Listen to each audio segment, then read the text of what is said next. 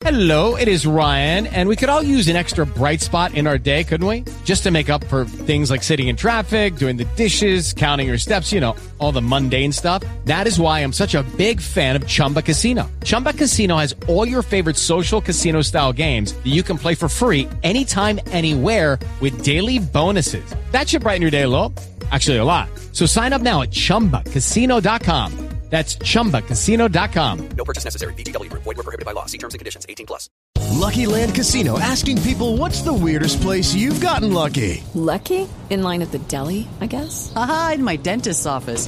More than once, actually. Do I have to say? Yes, you do. In the car before my kids' PTA meeting. Really? Yes. Excuse me, what's the weirdest place you've gotten lucky? I never win and tell. Well, there you have it. You can get lucky anywhere playing at LuckyLandSlots.com. Play for free right now. Are you feeling lucky? No purchase necessary. Void where prohibited by law. 18 plus. Terms and conditions apply. See website for details.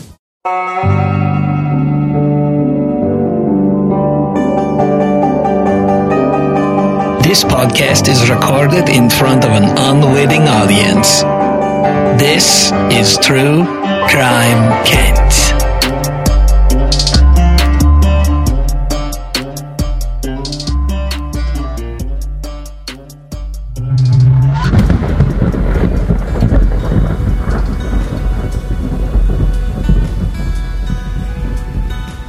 There's one that picks you up, then there's one that knocks you down. But all the rest, they'll carry you. And that's a riddle I wrote, to which the answer is alcohol, a drink of alcohol. Morning's never easy to face as an alcoholic when the guilt and shame of the previous day's actions come for payment. But thankfully, there's always that one way out, that escape hatch, down the hatch, and we pour one from a shaky hand to another shaky hand, and by the time the glass falls from our lips, reality begins its retreat once again into oblivion. And so it is, and so it goes, from generation to generation, from hell to haven. The drinker can never die, for he was never really here in the first place. The drinker lives forever as a piece of pain and peace that's gained through avoidance of what we can't face. The truth.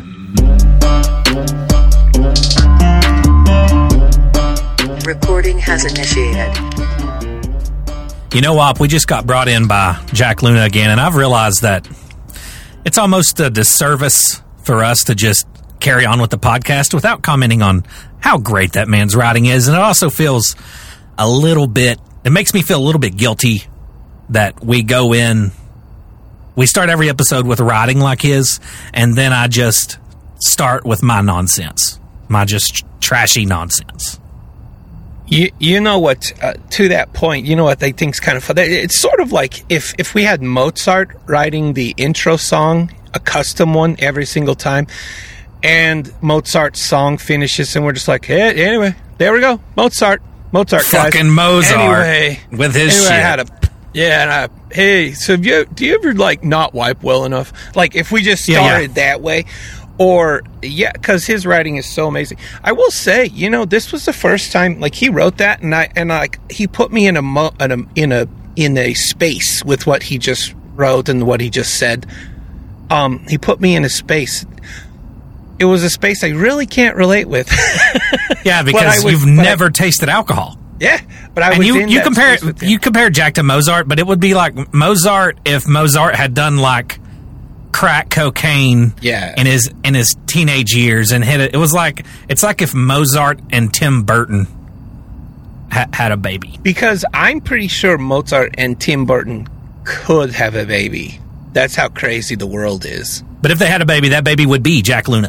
It would be Jack Luna. But if if the world knew that Mozart and Tim Burton had a baby, they would let that baby perform in the Olympics as whatever There's not a, wanted an to Olympic. be. There's not an Olympic event for just babies.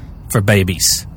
Just But I mean, I'm just saying that it's such a grandiose baby to be produced that they would be like, "Hey, do you want to be in the Olympics?" And yeah, but what would he do in the Olympics?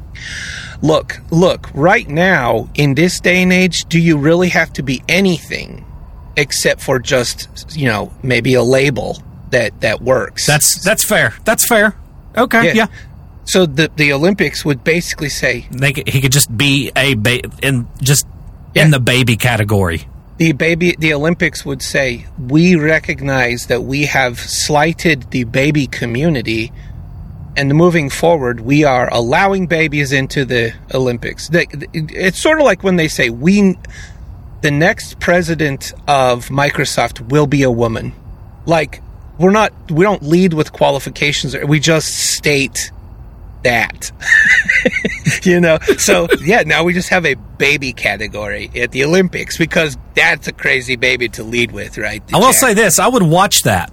I would too, because whatever that baby, the the Mozart Tim Burton baby did, would keep you up at night. I'm guaranteed. Guaranteed. Well, I, I'm kind of glad that you started off with, uh, and this this part is completely unscripted. So you you kicked us off with the Olympics here, and the guy that we're talking about today is actually, if there was a drinking Olympics, an alcohol Olympics, yeah, this guy would hold like 23 world titles. Really? And I don't know if titles are something that they give at the Olympics. I don't watch the Olympics. I don't know how Mm. that works. Yeah. But They give out would- uh, different colored stickers. They have a, gold sticker, silver sticker. So he would get a gold star sticker Yeah. like 17 times. Wow. But before we go into that, yeah, I want to say that because of how bonkers this story is, and I've never had to do this with a TCK episode, Mm-hmm.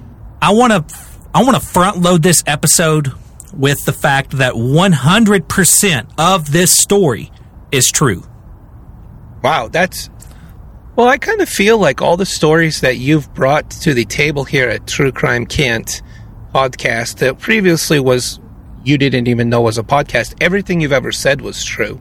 It was, yes, but and the reason I do this is because previous episodes the stories never leave the realm of okay, ha- that's not possible. I see. See. This is, we're going into realms on this episode where you're going to be sitting there hearing this going, there's no way. Yeah. There's no way. And this is all fact. So I'm going to just derail you for one second because right before we hit recording, you were like, "Up, th- this is 25 pages long," and I don't know if what you were saying when you said that was 25 pages for us to, to bust through for this episode, or if you had 25 pages worth of research or whatever that is. Um, and so you said we're not going to do anything. We're going to get right into this, and I am going to couple that thought with another thing, which is a lot of people are like, "Oh, Op, you're so nice. Oh, you, oh, Op, you're such a, you know, you're so caring," and oh, Yeah. blah blah blah, Yeah. blah. Yeah. all that, right? Right. Oh, Op, you won a Father's Award on Podcast Magazine. So did Yeah. you. So did you. Did. But actually, technically, I didn't.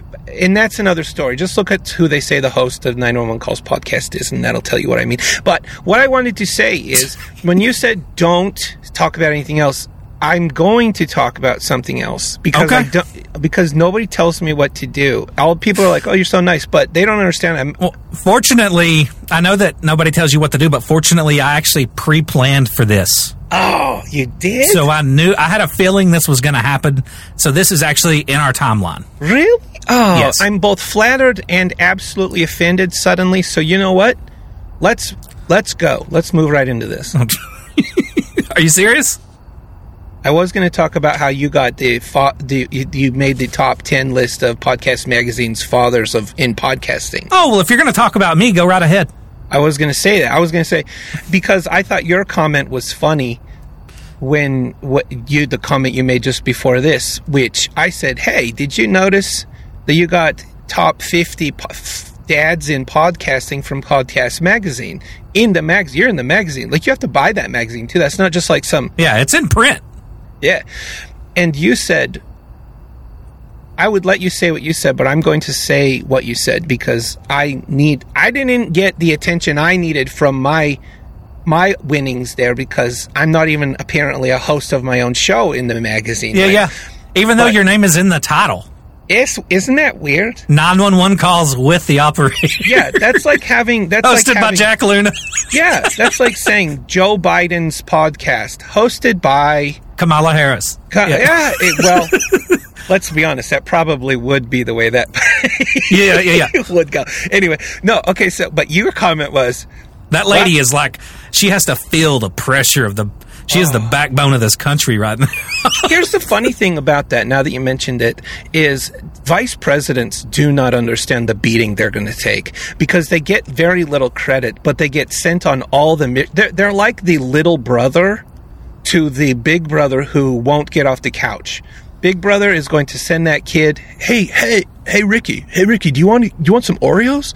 He's like, "Yeah, I love some Oreos. That sounds great, Bobby." And then Ricky's, you know, he's like, "Ricky, go get the Oreos."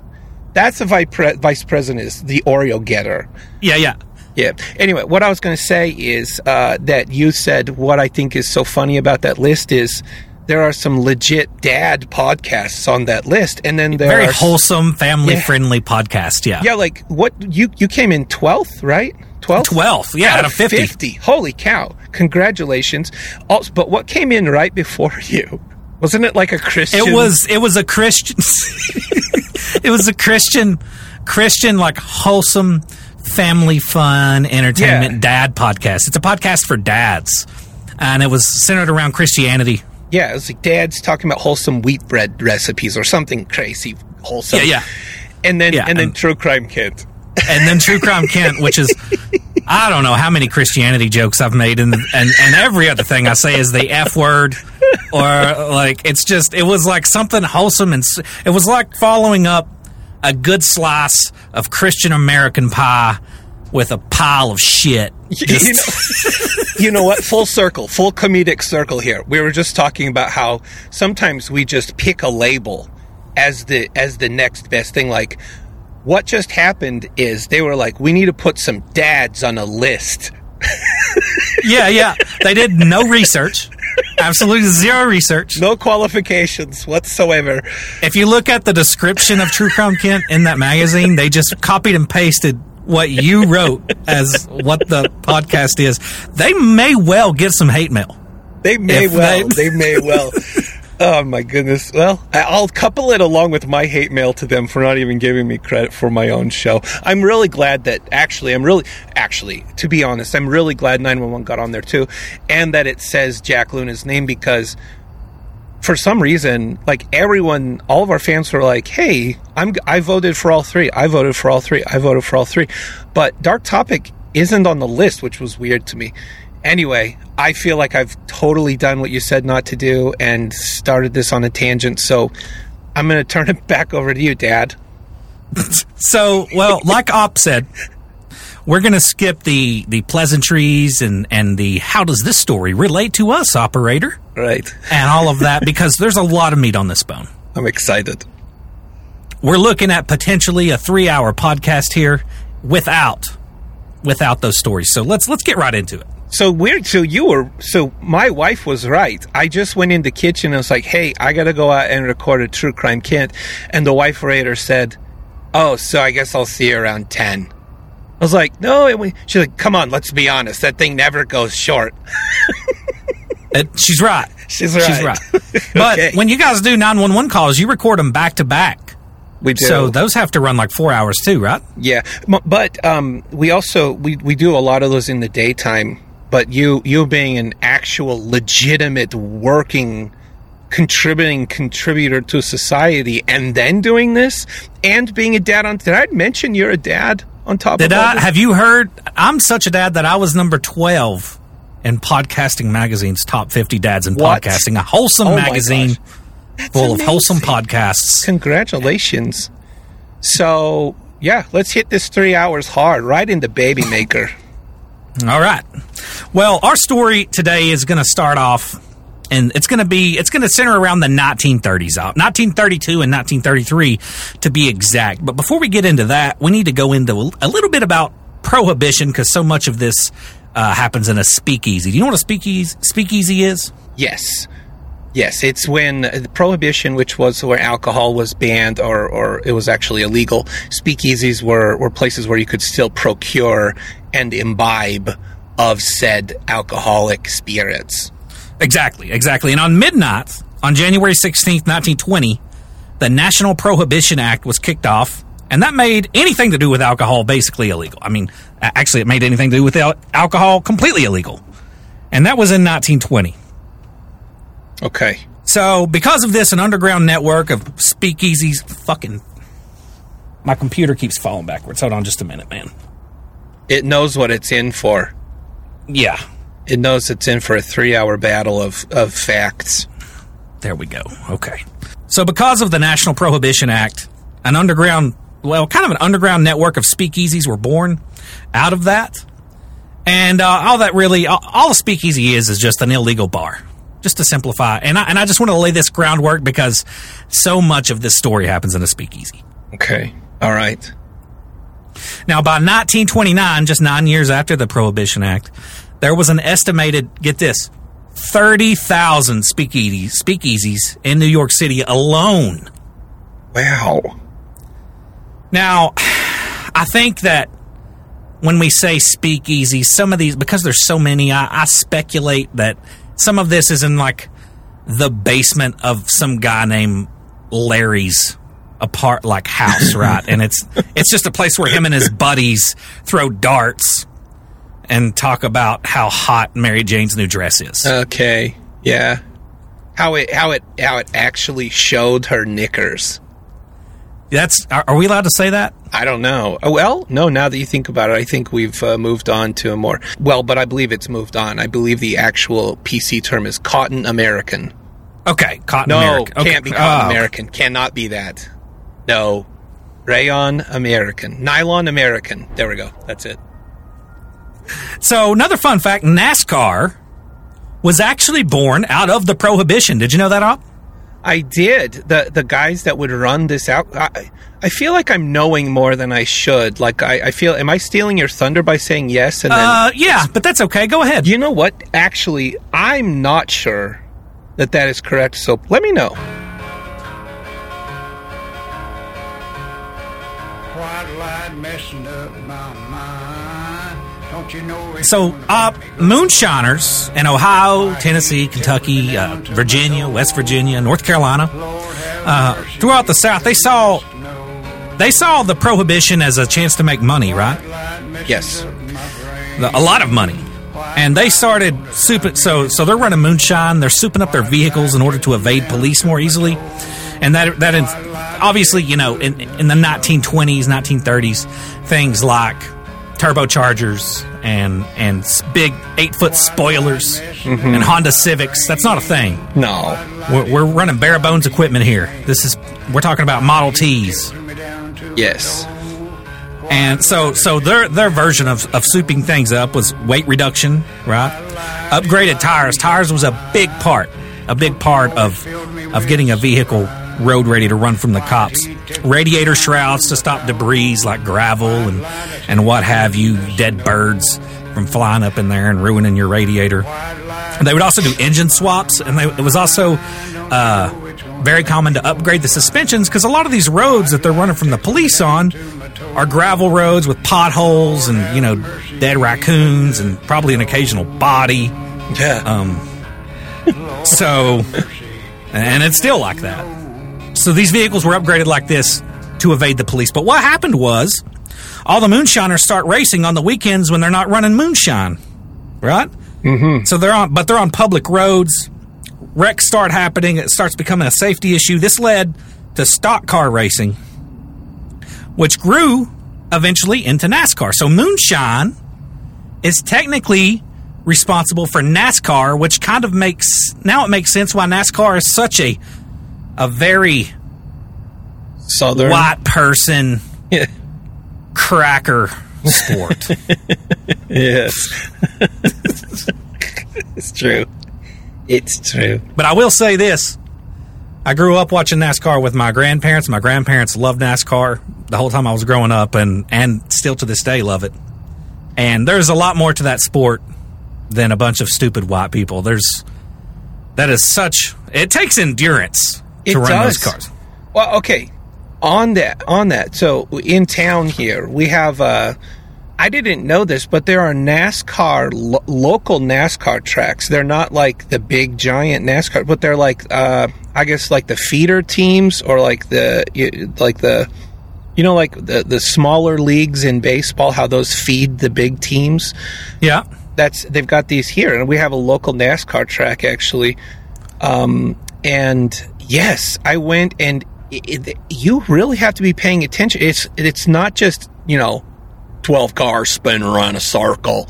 It's not that simple. It's, No. there's complexity to it and everything. It's it's quite exciting. On that, have you ever been to a drag race? Oh yeah. Are you Oh. kidding me? Look at me.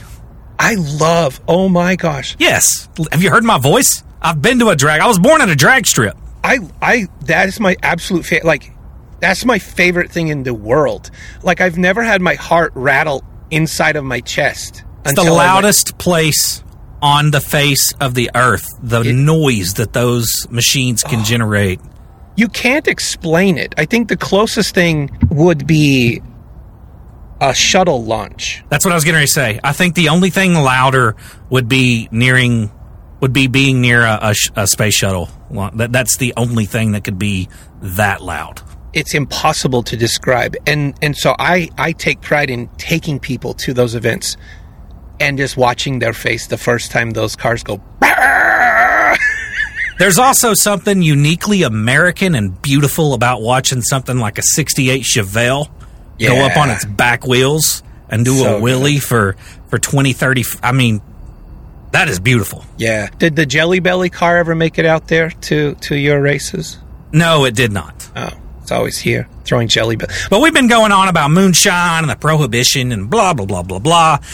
Really, to all our listeners, just watch the movie Lawless with Shia LaBeouf and Tom Hardy. It's got Tom Hardy in it. And Shia LaBeouf. Have you ever seen Lawless? Oh, I have. I love it. I love it. it's such a good movie. It is really good. and it's and it's and it's about the prohibition and moonshining, moonshine runners. That's what it's mm-hmm. about, So good. and based loosely. And I don't know if you've looked into the backstory of that. Very loosely based on a true story. But today we're going to be talking about a a man, an unstoppable man, an Irish man by the name of Michael Malloy. It's a good name. It is. It's a strong name. Strong name. strong name. And Michael Malloy was born June 5th, 1885. He immigrated to the United States around 1910 from what they believe was Donegal, Ireland. Now, this information, his birth date and and his place of immigration is disputable, but from the best I can gather this this is accurate information. The birth date and the because he Long story short, Michael Malloy didn't talk about himself that much. Now he stood at six foot now, and this information I got from his his death certificate. So that's unfortunate. But uh, he stood at six foot. He was 180 pounds. He had brown hair, brown eyes, and unfortunately for for Michael Malloy, or maybe fortunately, depending on how you look at this story, he was a raging alcoholic. He would drink anything with booze in it, absolutely anything. Loved liquor, and he was a full blown alcoholic. Now he had spent he had spent time he he immigrated to, to New York City and he had spent time after arriving there as a stationary fireman at one point that was short lived he did odd jobs sweeping alleyways and collecting garbage and sometimes he took alcohol as payment but any money that he did make went to al- alcohol. This guy's on his on his brain 24/7 is booze. Hmm. Also his liver. So, you know, there's that. yeah. Well that's not he's not worried about his liver. His liver is just like please please stop Did they know about livers in the third? No, I, I don't think we discovered the liver until 1973. Yes, I believe was when we discovered the liver. 73 during the, uh, and I believe it paired up with women's, yes, women's liberation. I believe it's the term. Yeah, and I like how I opened this episode with everything in here is 100% factual, And then we and then r- said that. throw some BS out. Yep, and that's my fault, and I'm sorry.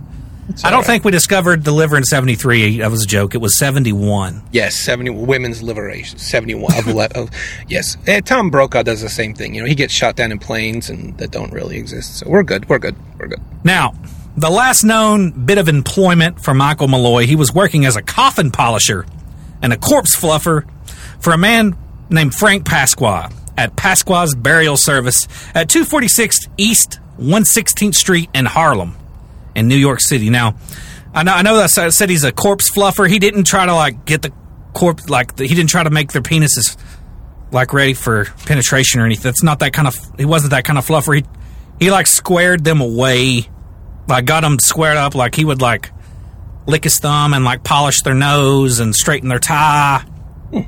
and you know not let maggots be on them for the layout and make sure Yeah. their head was tilted the right way. And but he was a fluffer for corpses. He was homeless, so he probably didn't know what it meant to look squared away. So he probably just like like picked leaves up off the ground and rubbed it into their hair. I was going to say a uh, lot of the open caskets probably were like a person like laying on their side with their knees up near their chest, trying to stay warm. Like that's how he saw sleeping people. So, kind of, and he'd open their mouth like. It made them like- always look homeless. Yeah, just rubbing leaves in their hair. But who trusts a homeless man to make sure the corpses look squared away? He doesn't know what being. Squ- he hasn't brushed his teeth in ten years. Like, Yeah, I think the person that hired him's been using the formaldehyde a little. Now, one of the benefits of working for Pasqua's burial service uh, was he occasionally was allowed to sleep in the mortuary at night. So that's fun. It's a good time. Uh, Sure is. quiet. Quiet. Nobody there is talkative. Uh, this this man is is living a walking nightmare. Seriously, everything that he thinks he's allowed to do, no one should want ever to have happen in their life. Ever. Now, Michael Malloy is a loner, um, and this is according to everybody who kn- he didn't have any family. He had immigrated to, to New York on his own, so he had no family and and no friends. Um, and even the people we'll find out that claim to be his friends are not his friends. It's sad. It's super sad so far. Now, the year in question right now, the year that we're coming to, is 1932. This is the smack dab in the middle of the Great Depression. Uh, you know, stock market men are jumping from the 500th floor of super buildings and splatting out on the concrete, and and it's just everybody's killing themselves. That's what's in style, suicide, and everybody's kind of desperate for money. Right? This is a tough time, tough year. 32. I'm surprised you haven't mentioned the most important thing that happened in 1932. Which was? It was the last year that we actually issued coins that oh, for were fuck's sake! Backed by the gold amount in that coin. So pri- mm-hmm. 32 and prior, Yeah. the gold, the meltable value of the, the melt, the meltable gold in the in the coin was actually val- that's the value of that coin. So if you had a five dollar gold piece, there was twice as much meltable gold as a two dollar and fifty cent gold. In thir- in, after thirty two, we stopped mm-hmm. doing that. We just stopped. It's a travesty, Yeah. and there are there's a there's a sordid history behind that. You know, Op, I asked you before we started recording. I said, Op, do you have any coin facts? You Yes. said, no. And I said, okay, good. I don't want any because we have so much we got to get through. And you said, okay, Kent, and that kind of thing that you, but, and now the, and now this. You did this. But then, but then you, but then you also said, "I am, I'm looking forward to this episode because I struggle with the truth, and everything we're going to be talking, talking about in this episode is supposed to be true." And I, th- I thought that at that point you were kind of selflessly backtracking and, and at the same time complimenting me on my encycl- encyclopedic knowledge of, of gold coins. So Frank Pasqua is a regular at a bar at a at a speakeasy. His favorite speakeasy is called Marino's. Mm. And because Frank Pasqua is constantly going there, and because Michael Malloy is, an, is a raging alcoholic, and Michael Malloy is kind of at least acquaintances with Frank Pasqua, you know, in, in that he works for him, he eventually ends up going to Marino's Speakeasy with Frank Pasqua. Okay. And this is where a lot of our story is going to go down at Marino's Speakeasy. And, and with that, let's get to know some of the regulars here at Marino Speakeasy. It is Ryan here, and I have a question for you. What do you do when you win? Like, are you a fist pumper? A woohooer, a hand clapper, a high fiver. I kind of like the high five, but if you want to hone in on those winning moves, check out Chumba Casino. At ChumbaCasino.com, choose from hundreds of social casino style games for your chance to redeem serious cash prizes. There are new game releases weekly, plus free daily bonuses. So don't wait. Start having the most fun ever at ChumbaCasino.com. No purchase necessary. Group. Void were prohibited by law. See terms and conditions. 18 plus. With Lucky Land slots, you can get lucky just about anywhere. Dearly beloved, we are gathered here today to. Has anyone seen the bride and groom? Sorry, sorry, we're here. We were getting lucky in the limo and we lost track of time. No, Lucky Land Casino, with cash prizes that add up quicker than a guest registry. In that case, I pronounce you lucky. Play for free at LuckyLandSlots.com. Daily bonuses are waiting. No purchase necessary. Void were prohibited by law. 18 plus. Terms and conditions apply. See website for details. Okay. I'm guessing there's somebody that has a last name Marino. But you would be correct. Okay. Yes. Hey, how about that? But first, we're going to cover Frank Pasqua, Malloy's employer at the at the burial service. Now, Frank Pasqua was a 24 year old high school dropout. He he actually inherited the the family business there of burials and funerals and dead person work and mortuary work. And he was married to a woman named Elvira, and they had a four year old son who would probably also, I mean, I didn't look this up, but he would probably also fiddle around inside dead people one day, probably. I would imagine. Seems to be an inherited family business, especially by the end of the story. I, I, we could probably could have drawn the line at just fiddled around with dead people instead of inside them. Inside them, inside of them. Yeah, you went there. That's uh, that's a visual. Well, I mean, you have to crack open. Have you ever seen an autopsy? Yes, I have. They crack open their chest cavity and they take all the innards out. You are inside the dead person. I don't believe I've. Now that I don't think I've seen an autopsy. Now that you described it, You're not like in, not with like your your your penis, but like oh, just with your hands. You're just Yeah, inside them with your hands. I mean, I guess you could be with the other thing that if you wa- if you were so inclined. If mm. that was your, yeah, I'm not. I mean, who would know, right? I don't. I really don't. Four-year-old son, huh? Yeah, so Frank Pasqua was friends with Tony Marino, who we'll go into here in a minute. He's the owner of Marino Speakeasy. And Frank is a shady character, despite his kind of professional appearance appearance and his line of work. He knew many insurance agents and connected Marino to insurance agents in the past on a few occasions.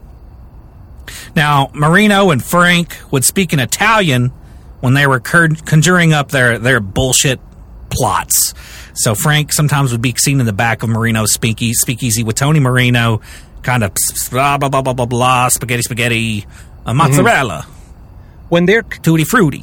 when they're conjuring up their bull that that what you said when they're Yeah, conjuring you almost said up, bullshit. I would have still been able to get into heaven because you said it, so I would have just been quoting you. But when they're conjuring that up, is is that the same? Possibly, is that similar to conjuring up? There, Yeah, well, conjuring is how uh, Southerners say it, and I think that it is very, um, it's it's very not not it's very bigoted of you to point out the flaws in my grammar. yeah. Technically, I never mentioned your grandma. Okay, okay. Well, Tony Marino. Tony Marino is the owner of Marino Speakeasy. Friends with Frank Pasqua, Tony Marino is also a real shithead. Oh. He is 27 years old, three years older than Frank. Like I said, he owned the speakeasy in question and is kind of, I would say Frank Pasqua is the primary villain in this story, but Tony Marino is definitely a very close second, if not tied with Frank. Now, Tony Marino has been, has a long history of being a shithead. He was kicked out of school in the sixth grade for being a little 12 year old piece of shit. He was always he was always fighting and being a smartass and stealing. So they, they they they didn't put up with that shit back then. They just they would kick you out of school. Yes. Now Tony Marino was also eaten up, just eaten up with STDs, and just to name a few: syphilis and clap, which is Whoa. chlamydia. Um, and and this is he would talk about it, so this isn't speculation. This isn't speculation. He he admitted this himself. Said he had the marks to prove it in reference to syphilis. Uh, imagine comparing scars. You know how guys will be like, "Oh, I got this shark bite." Yeah, at the steel mill back in back in 0, 07. About I almost said 012. Oh, 12. Well, that Yeah. would have been how they would have said it in the 1800s. You know, like what's what's the two guys in Jaws when they're Yeah. like, see that? You know, that was a stingray back in '74. Yeah. But Tony Marino's like, see that one right there? Girl named Betty back in 27. Yikes. He's holding his dick. I would always preface that with here's another bite from a cougar. Now he passed these STDs uh, all over all over Harlem and the Bronx. He also passed them on to his wife Eleanor, and uh, the way she found out was when they did the blood work during her pregnancy with their with their child. They were like, "Yo, Eleanor, congratulations! Um, it's a boy, and you have syphilis." it's a boy and a boil. uh, hey, guess what? I, I I may never have drank alcohol, but did you know that I got uh, kicked out of school for an STD? Okay, yeah. Go. I mean, what's the catch here? No, I, I, I was in gym class, and you know how they have you sit in like a uh, an imaginary grid on the floor to take a, a attendance, and that you know they'd be like Smithson, Eric Smithson, Waddell, and they would do the names call, you know. Yeah. Well, the teacher, she said, and that's how she talked.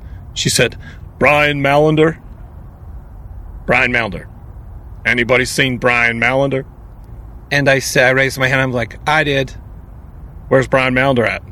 Uh, he isn't here today. He got the clap. And I had heard it on like NYPD or, you know, Law and Order. And she looked at me and said, Would you like us to call your mom and tell her why Brian Mallender isn't at school today? And I was like, Okay. Because I didn't know what I had said. But I did go home because of an STD. Well, the clap is chlamydia. It's Oh. it's not a big deal these days. Very curable. Yeah. Don't get But- it, but if you got it, I mean, I would imagine in 1932, this was a lifelong ill. I mean, there's no, you know, you just had the clap. Yep. That was just Got part it. of your life. live, live life to the fullest after that. Now, by all accounts, Tony Marino was short tempered and violent, kind of an asshole, which could be kind of one of the side effects, I would imagine, of syphilis. It does slowly make you go crazy, right? I believe Edgar Allan Poe had syphilis, didn't he? Um, Edgar Allan Poe did uh, uh, also. One of my uncles. Now, Tony Marino was also abusive to his wife. What? He was always. Yeah, he beat his wife a lot, liked smacking her around and showing her what the floor looked like from a very close distance. That's so. Didn't expect that. I was always tearing up their furniture for no reason. She was always having to buy new furniture. She's like, "Fucking Tony, that was the third coffee table this week," and and he was always threatening to kill her and the baby. So, I mean, nobody's perfect. There's the rage "I'm going to kill you" in the baby like in their mind? Do they do they know what thing? Like, what's their dream? The dream scenario if they kill mom and the baby. Do, like, what does he think? Does he just go to the bar? Like, like do do any of these people actually think that through? They're like, life would be better. I'd wake up whenever I wanted in the morning. Yeah, there's just you gotta. There's a lot you gotta overcome there to get Yeah. to that part. Exactly, like twenty years. Like ask Chris Watts. Yes. There's a lot of groundwork. Mm. a lot of rock breaking, a lot of license plates in between. Yes. Waking up when you want and putting all of your children in a manhole. So Marino owned this speakeasy, this little bar, pretty shitty speakeasy. Not there was there were high class speakeasies in New York at the time for higher class. Then there was middle class speakeasies, and there was this. Marino's Speakeasy. And it's not the top shelf people that are showing up here, right? Hmm. Okay. Kind of sketchy. Uh, it had four round tables, several chairs around those tables, a very disgusting three cushion sofa that was just riddled with shit and just. It, it's in a bar in 1932. Yeah. A low class bar. You can imagine what the sofa was like. And we'll get more into the sofa in a minute. It also had a 12 foot bar and. The sofa? No, the sofa didn't have a bar. The t- the oh. bar itself was 12 foot. Okay. I was going to say that's, yeah, it'll be a lot of liquid for the. There was also a cramped bathroom to take a piss or shit in when you needed to, but it was only divided by a curtain. So you would just kind of right there in the bar, step off to the side there, sling a curtain shut like a shower curtain almost, and then you would just blow it up. And and I like how I like how you actually went as far you you went the extra mile and said there's a bathroom to take a you you you described what happens in the bathroom. But just, I mean, I don't know. Maybe people, I don't know. You never know who's listening. It could be the speakeasy and the speakeasy. Girls don't poop, so Yeah, they don't. They need to know what happens in a bathroom. Everybody in this story almost is male. So Well, alcohol was illegal. I guess a lot of illicit drugs probably was too. So you go in the speakeasies, speakeasy to get the really really hard stuff. Well, they're probably drinking moonshine a lot in here too. Whiskey and all that stuff gives you gut rot. Well, There's Mm. probably a lot of, I would say, a lot of BMs happening. BMs being dropped. Hmm, that's a lot of information. Yeah, and it looked like an empty. The speakeasy looked like an empty storefront on the outside, so it was kind of camouflaged, like a Denny's. Yeah, You know how like every Denny's you've ever seen is just it looks abandoned because nobody eats at that shithole. But then you go in and everybody's eating there, for whatever reason. right? Yeah. But in 1931, Eleanor, Tony Marino's wife, leaves him because his craziness had reached peak. Um, he he had, and this is this was the tipping point for Eleanor. This is one of my favorite parts. You know, keep in mind, up until this point, he's been beating her relentlessly, threatening to kill her and their kids, breaking their furniture. Uh, he gave her syphilis, but the tipping point for old Eleanor was that Tony had started making faces behind the back of people that Eleanor was talking to. So Eleanor would be like at the grocery talking to somebody about apricots. Yeah. And Tony would be behind the person like me, me, me, me, like making faces, right? and Eleanor was like, "That's it. That is it. This man is a child. This is a man child. This is ridiculous. I will not be treated this way. I will not be treated this way." That's the stork that broke the caramel's back. That is crazy.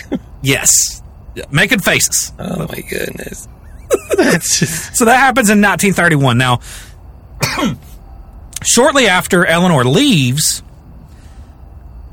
unfortunately for this young lady, uh, Marino runs into a young lady named Maybelle Carlson. Now, this, like I said, this is 1931, right after Eleanor leaves. Now, Maybelle Carlson, which will actually be our only female in this entire story, and she won't be around long, was a beautiful 27 year old blonde who had moved to New New York City from Washington, D.C. to start a new life after her failed marriage with a rich D.C. businessman. Do you feel like we should also add a disclaimer then when you say Maybelle will be the only one in this story? Should we say, please have the record stricken about anything we talked about uh, Eleanor up to this point? Because technically, apparently, she was also. Would you say that she was in the story up to this point? Or no? She was. So, so, so okay. So, if you want to argue semantics, this is the second female in the story. Okay. But these will be the only two females, with the exception of one will make a very, very brief appearance at the end. But aside from that, that, that will be it. Okay, so three. So three. So, th- thank you for clearing that Yeah. up, Op. I'm Sure. glad that we glad that we did that. So there will be three, but Maybelle's the only. Okay, moving on. Now, Maybell had been banished from her very, very wealthy family back in D.C. and had came to Marino's one night for a drink and got her just got swept off her feet by this STD riddled, foul mouthed, crazy, syphilis stricken Tony Marino. Now, she just left her rich life with a rich businessman and finds herself in this low class shitty speakeasy with a smelly sofa and some guy taking a moonshine shit behind a curtain. And she meets this this poor bastard. Things aren't going good for Maybell. Um, and she's she also ends up being an alcoholic, and pretty quickly she moves in with Tony. Okay. So she's living with Marino. His wife tries to come back during this time because they're still legally married. He lets her come back, so Eleanor comes back. And for whatever reason, Eleanor is always bitching about this lady that Marino is having sex with occasionally, being there all the time and living with them. With, mm-hmm. She has a problem with the side piece living in the same like apartment as them, right? That seems that seems weird. Also seems a little weird. Why would you go back to him? Well, he had stopped making the faces behind people's backs. Oh, oh, all right, okay. Well, so he had changed, I guess, is what you're he saying. had changed. Still hitting and like knocking her around and being mm-hmm. like, "Here's the fucking wall, bitch." Yeah, but that, but the rubbing her but face in it. The line she had drawn, he had come back over graciously. That line. Okay, all right. And then for whatever reason, Eleanor leaves again. So it's just Marino and Maybell now. And this is when Marino sees a chance to make a little bit of money, and and this will come into play later. Marino gets a life insurance policy out on Maybell for two thousand dollars, which is thirty nine thousand dollars today. And shh, not long after that, she mysteriously dies in bed. The cause of death is listed as bronchial pneumonia brought on by alcohol abuse. Now, like I said, Maybell was also an alcoholic. What what comes out later, way later, is that what had happened was uh, Marino had gotten Maybell extremely intoxicated, and then this is a cold night at towards the end of the year. It's in the winter. He opens a window, drags her in the bed to the window, and then soaks her clothes in water and wraps her up in a wet blanket, and she ends up dying from the cold. Okay, so so he he might have prepared her death. He he prepared her death. Yes. Okay. All right. Tony Marino cashes that check for what is equivalent today of $39,000 and walks away smiling. Nobody suspects a thing. And he gets away with that scot free. Not after that, not long after that, he moves in with his dad, his sister, and his wife rejoins him, Eleanor. And and so now it's him, his wife, and child, and his dad all living in one residence. He he kind of continues beating his wife and sister every morning and and that's the state of Tony Marino at this point in the story. Hmm. You know, you don't hear about that as much. You don't hear about sister or sibling abuse. You know, you just don't. You, I'm sure it happens a lot. I'm sure you know it's a thing, but Yeah, he he did I say that he beat his wife and sister every morning? uh, y- uh, he would beat his wife and sister every morning. Yeah, he beat it. Where's the dad? Where is the dad? Where's the dad? Is he just? I don't. That's what I don't understand. In all my reading, I never, I can never figure. Was the dad just letting this happen? Because he is beating his wife and sister's ass every morning. It's almost like he taps on his watch. He's like seven thirty. Line up. Yeah, and unless he came from a, a deep, deep pool of siblings at age 20 something, dad is probably not that old. Ish, you know? No, no. Hmm. Suspicious. Now, like I said, Tony Marino, he is the owner of this establishment that our story is going to take place in. Now, the bartender here at Marino Speakeasy was a man by the name of Joseph Murphy, or Red Murphy. His nickname was Red. And for the remainder of the story, I'm just going to call him Murphy, but this is Red Murphy. And Joseph Red Murphy made $1 a day to be the bartender here at Marino's, but that's not really the reason he was there. Red Murphy was there as the bartender because he got to drink for free, and he was also an alcoholic. Oh. Now, Red Murphy was 27 years old and had an IQ of 56, so at the very least, he could run for Senate.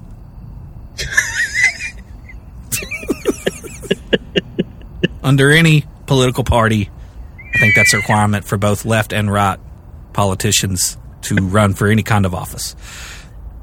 Now, Joseph Red Murphy has the same origin story as Lurch from the Addams family because he had escaped a mental institution in 1929 and ran to New York, which is where he ran into Marino and Marino gave him a job. This is fucking bono- bon- bonkers. This story is bonkers. Uh, so they they have a mental patient, an escaped mental patient, as the bartender at Marino's. So when he went to the table and saw that somebody's drink was empty, do you think he said, Well, we will find out that he does have uh, a vocabulary. He at least has a better vocabulary than Lurch, but this guy's really dumb and and also insane out of his mind. This is a fun story. I'm Oh yeah. Oh Okay. yeah. Now, like I said, he was a raging alcoholic, but he also never bathed and he never ate. So he's like breakfast, shot of whiskey, lunch, three shots of whiskey, dinner. Wow. That's a lot. That's excessive. So he smelled really bad. He just drank while he was working there as a bartender all day. So he'd be like, you know, one for you and one for old Red. Uh, and also, Joseph Red Murphy, our bartender here, slept on the smelly old sofa that we were talking about earlier. So that was so the bar room there was both his place of occupation and his kind of his room, his bedroom, because he would sleep on the sofa. Okay. Now it makes sense why it was probably a gross. So that was probably like a black light nightmare. Oh God! And I, I'm, I'd almost guarantee I had bed bugs. There's no way I didn't have bed bugs. So he both worked and slept within ten foot of each other, which is convenient because you never have to call in on a snow day. Yeah, so he had bed, bu- the bed had bed, the couch had bed bugs when they were on him, probably red bugs. And the guy never bathed ever. Yeah. You getting a good scent here? Yeah, it's in the back of my throat. It's like I can't shake it. Anyways, now that we've gotten to know some of the regulars here, let's get back to Malloy. Now, Malloy goes from being a regular after Frank Pasqua introduces him to Marino to just kind of being there all of the time, much like Red Murphy, only uninvited. Right. Hmm. Yes. Now, one of the things that that Marino offered on the free lunch tray at this low tier poor man speakeasy was sardine sandwiches. Mm. now, I personally love sardines. I've never had a sardine sandwich. I like the ones in Texas Pete hot sauce with crackers. It's one of my favorite things. You like sardines? I can, I can. The, the clo- You tell me if I got close. The, I don't believe I've ever eaten. Sar- I had kipper snacks, kippered snacks. In I don't know what the in- hell that is. Yeah, maybe it's sardines. I don't know. It's a kippered fish in a tin, but I don't know if it was sardines. I ate it once, and I only ate it because I was on day four, uh, stuck in the woods, and was gonna die. I was gonna die. Oh, I eat them by choice. That's regularly. We are definitely wired different. Okay. Me and my wife both love them. I love the ones in Frank hot, Frank's hot sauce. You can buy them in hot sauce. Hmm. And my wife loves the ones in mustard. We eat them on crackers. They're Do, delicious. do sardines ta- do they taste like fish? Like do they? Is there? A yeah, they're very taste? fishy. They're Mm. very fishy, and it's the whole fish, right? It's it's like you eat the whole fish, head and all. Yeah, well, it depends. Some some cans you buy, it's it's the whole fish. Some some cans you buy, it's just sectioned. It's cut in sections. It just depends. So if you if, if you eat a whole sardine, do you eat the head and tail and all that? Yes. Yes. Is it crunchy? Like, is there a skull? no, the- I don't know how they do it, but the bones, the bones are all in there and everything, but they're very like uh, um, mushy. They're not. They're not hard. Maybe it's in the pickling process. It like emulsifies this. the- yeah, the something like that. And it doesn't have the guts or anything in them, though. Okay, they clean it out. Yeah, they clean them out. Yeah, I'm glad that. but they're delicious on crackers. Okay.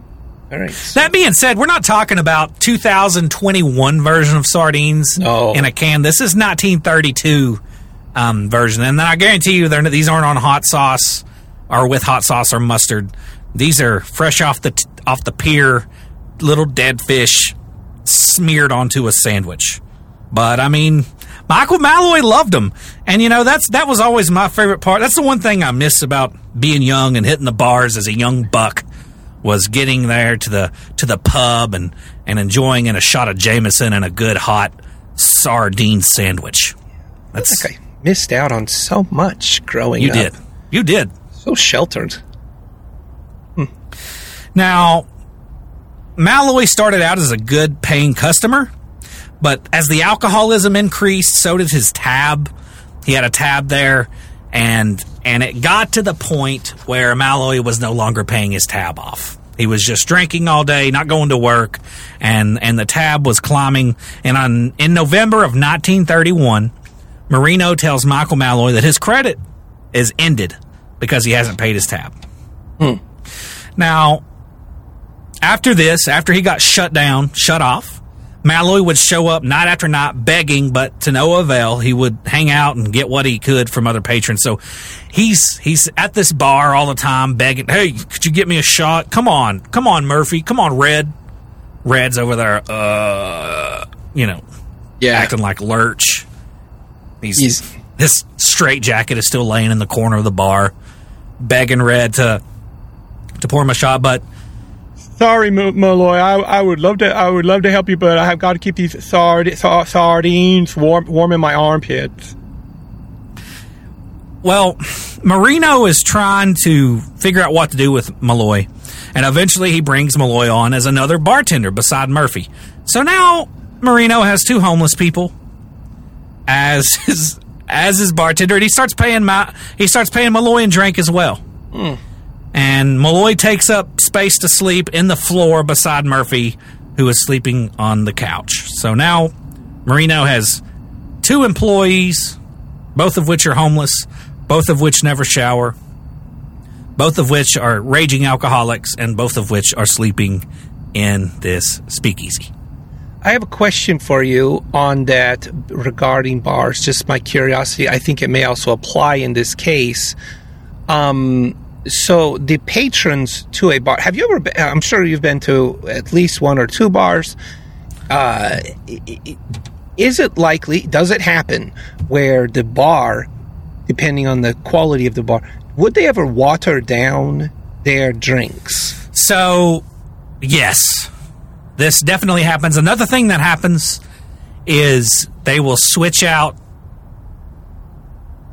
uh, top shelf booze. They will sell top shelf booze as they will sell. They will sell bottom shelf booze as top shelf booze. Okay, all right.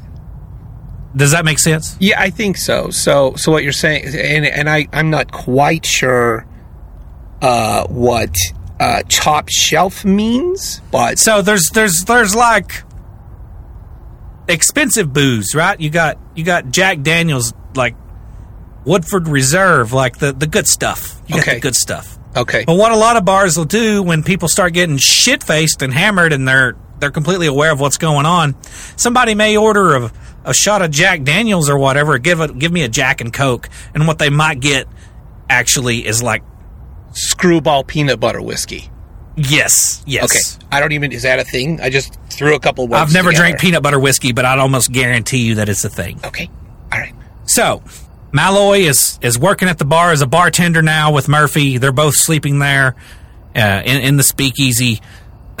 Murphy's crashing on the smelly old bed bug bed bug ridden piss filled couch, and and Murphy is and are and Malloy is sleeping on the floor. I don't mean to keep cutting you off, but it, it, you know, you know the olfactory memory connection where like you you you smell something and it, re- it makes you remember a time or a place. I wonder, like, why would you go here? It's it sounds like it's the, the terrible, terrible Well, it's it's nineteen place. it's 1931, 1932. I mean, everything smells bad. Everything smells bad. Yeah. I mean, New York City to this day probably smells like an asshole. Yeah, it's true. The second There you get in places. Yes, it's true. Okay. This was 1932. Yeah. Good point.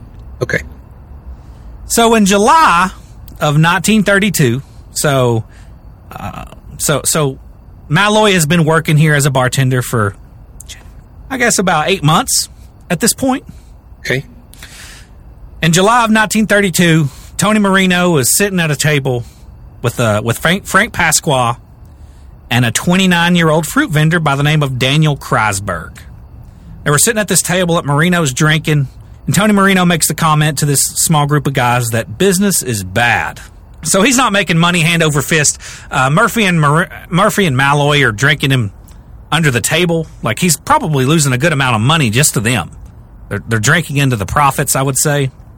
Now, outside in the main room, while this conversation is happening at this table, Malloy and Murphy are drinking behind the bar, and Frank Pasqua observes how fragile and close to death that Malloy looks. So Malloy is like he's like he looks like an Irish, a walking, living Irish version of the Crypt Keeper from Tales from the Crypt. yes, okay.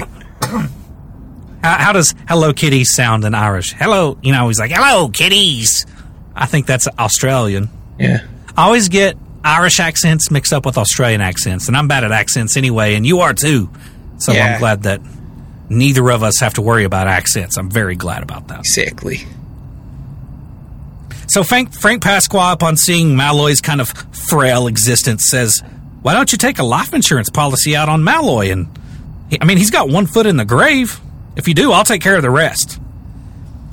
It's funny whenever you read these stories in in the early 1900s, late 1800s, how light-hearted murder is, how simple murder is. Yeah. Like, it's such a passing kind of like, oh no, dude, I'm not in the, I'm not in a mood to murder somebody, and then they just carry on.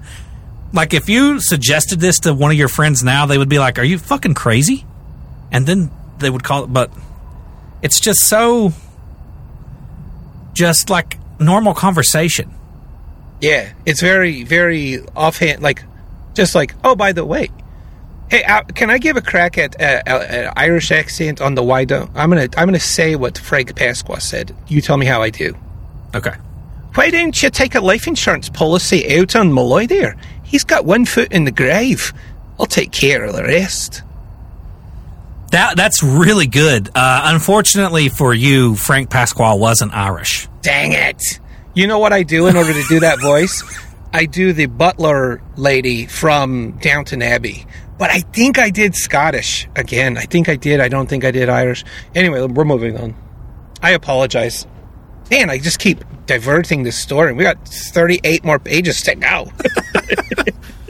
So Frank Pasqua, he he recommends this: take out a life insurance policy and then kill him. Marino loves the idea. Now Malloy had, like I said, had no family, no friends, nobody to come looking for him if something were to happen. And as it would appear, it would take very little to end this small little Irish leprechaun man. Hmm. Oh, I mean, it, a, a strong breeze, it seems, would kill this man, right? yes. Now, at this point, Daniel Kriesberg, who's sitting there with him, is, is kind of sitting around. He wants in too. He says, you know, the, the vegetable and fruit business isn't booming either, which is what he was in. And he wants in too. And uh, on, on that, Marino says, sure. And with that, the three men had begun plotting the murder of our poor, unfortunate hero of this story, Michael Malloy. Wow. Just like that. And that is where the story really starts up. And boy, is it a doozy. Hmm. Excited. Frank Pasqua stands to benefit in, in more ways than one. Not only would he get a cut of whatever the life insurance policies that they that they get out on Malloy would be, he also would obviously be doing the afterlife services, right? The embalming, the wake, the funeral. Oh, yeah. and had intending on overcharging the insurance company because the insurance company would be covering it. So he stood to benefit in more ways than one. That's that's kind of his vested interest here. Okay. Yeah, the fruit fluffer, he doesn't stand to make as much money on this. Just he's no, in- and we're going to find out that Kriesberg in, in in the long run here has very little. He, he's kind of like you remember whenever your teacher when you were in school would be like, "Hey, pick a friend. You guys got to do a science fair project," or like, Yeah. "Hey, you know," and then you would get paired up with some lazy asshole and you'd end up doing all the work, and Yeah. then he would like his name was on the project at the end of the. Like that's kind of what Kriesberg was. We dissected sheep brains in sixth grade, and my partner just carved ACDC into the brain. That was his contribution. I know this man. I know Kriesberg. That's who he is. Okay. He's the he's the one just carving ACDC while everybody else does the work. Yeah, okay. Now Frank Pasqua, uh, who kind of ends up being the like the the puppeteer here for this story, also has connections to get a death certificate specially made uh, in case their plan ended up being a bit messy. So he he's got connections where he can be like, hey, you know, you just put this on the death certificate.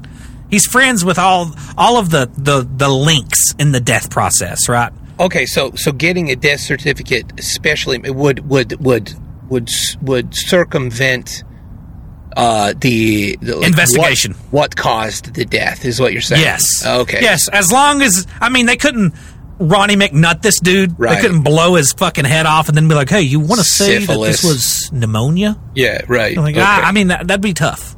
Okay. They're gonna ask questions. yeah, I see. So what they need uh, is a relatively undamaged corpse for this to work, right? For the most part. Yes. Now, like I said, Frank also knew many insurance agencies uh, because he's in the death business.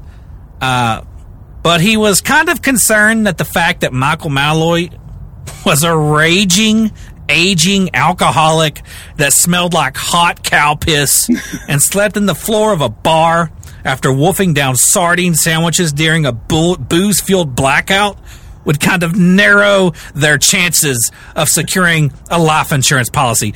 Life insurance companies kind of look down on insuring people like that. Yeah. on top of that, none of them were related to Michael Malloy.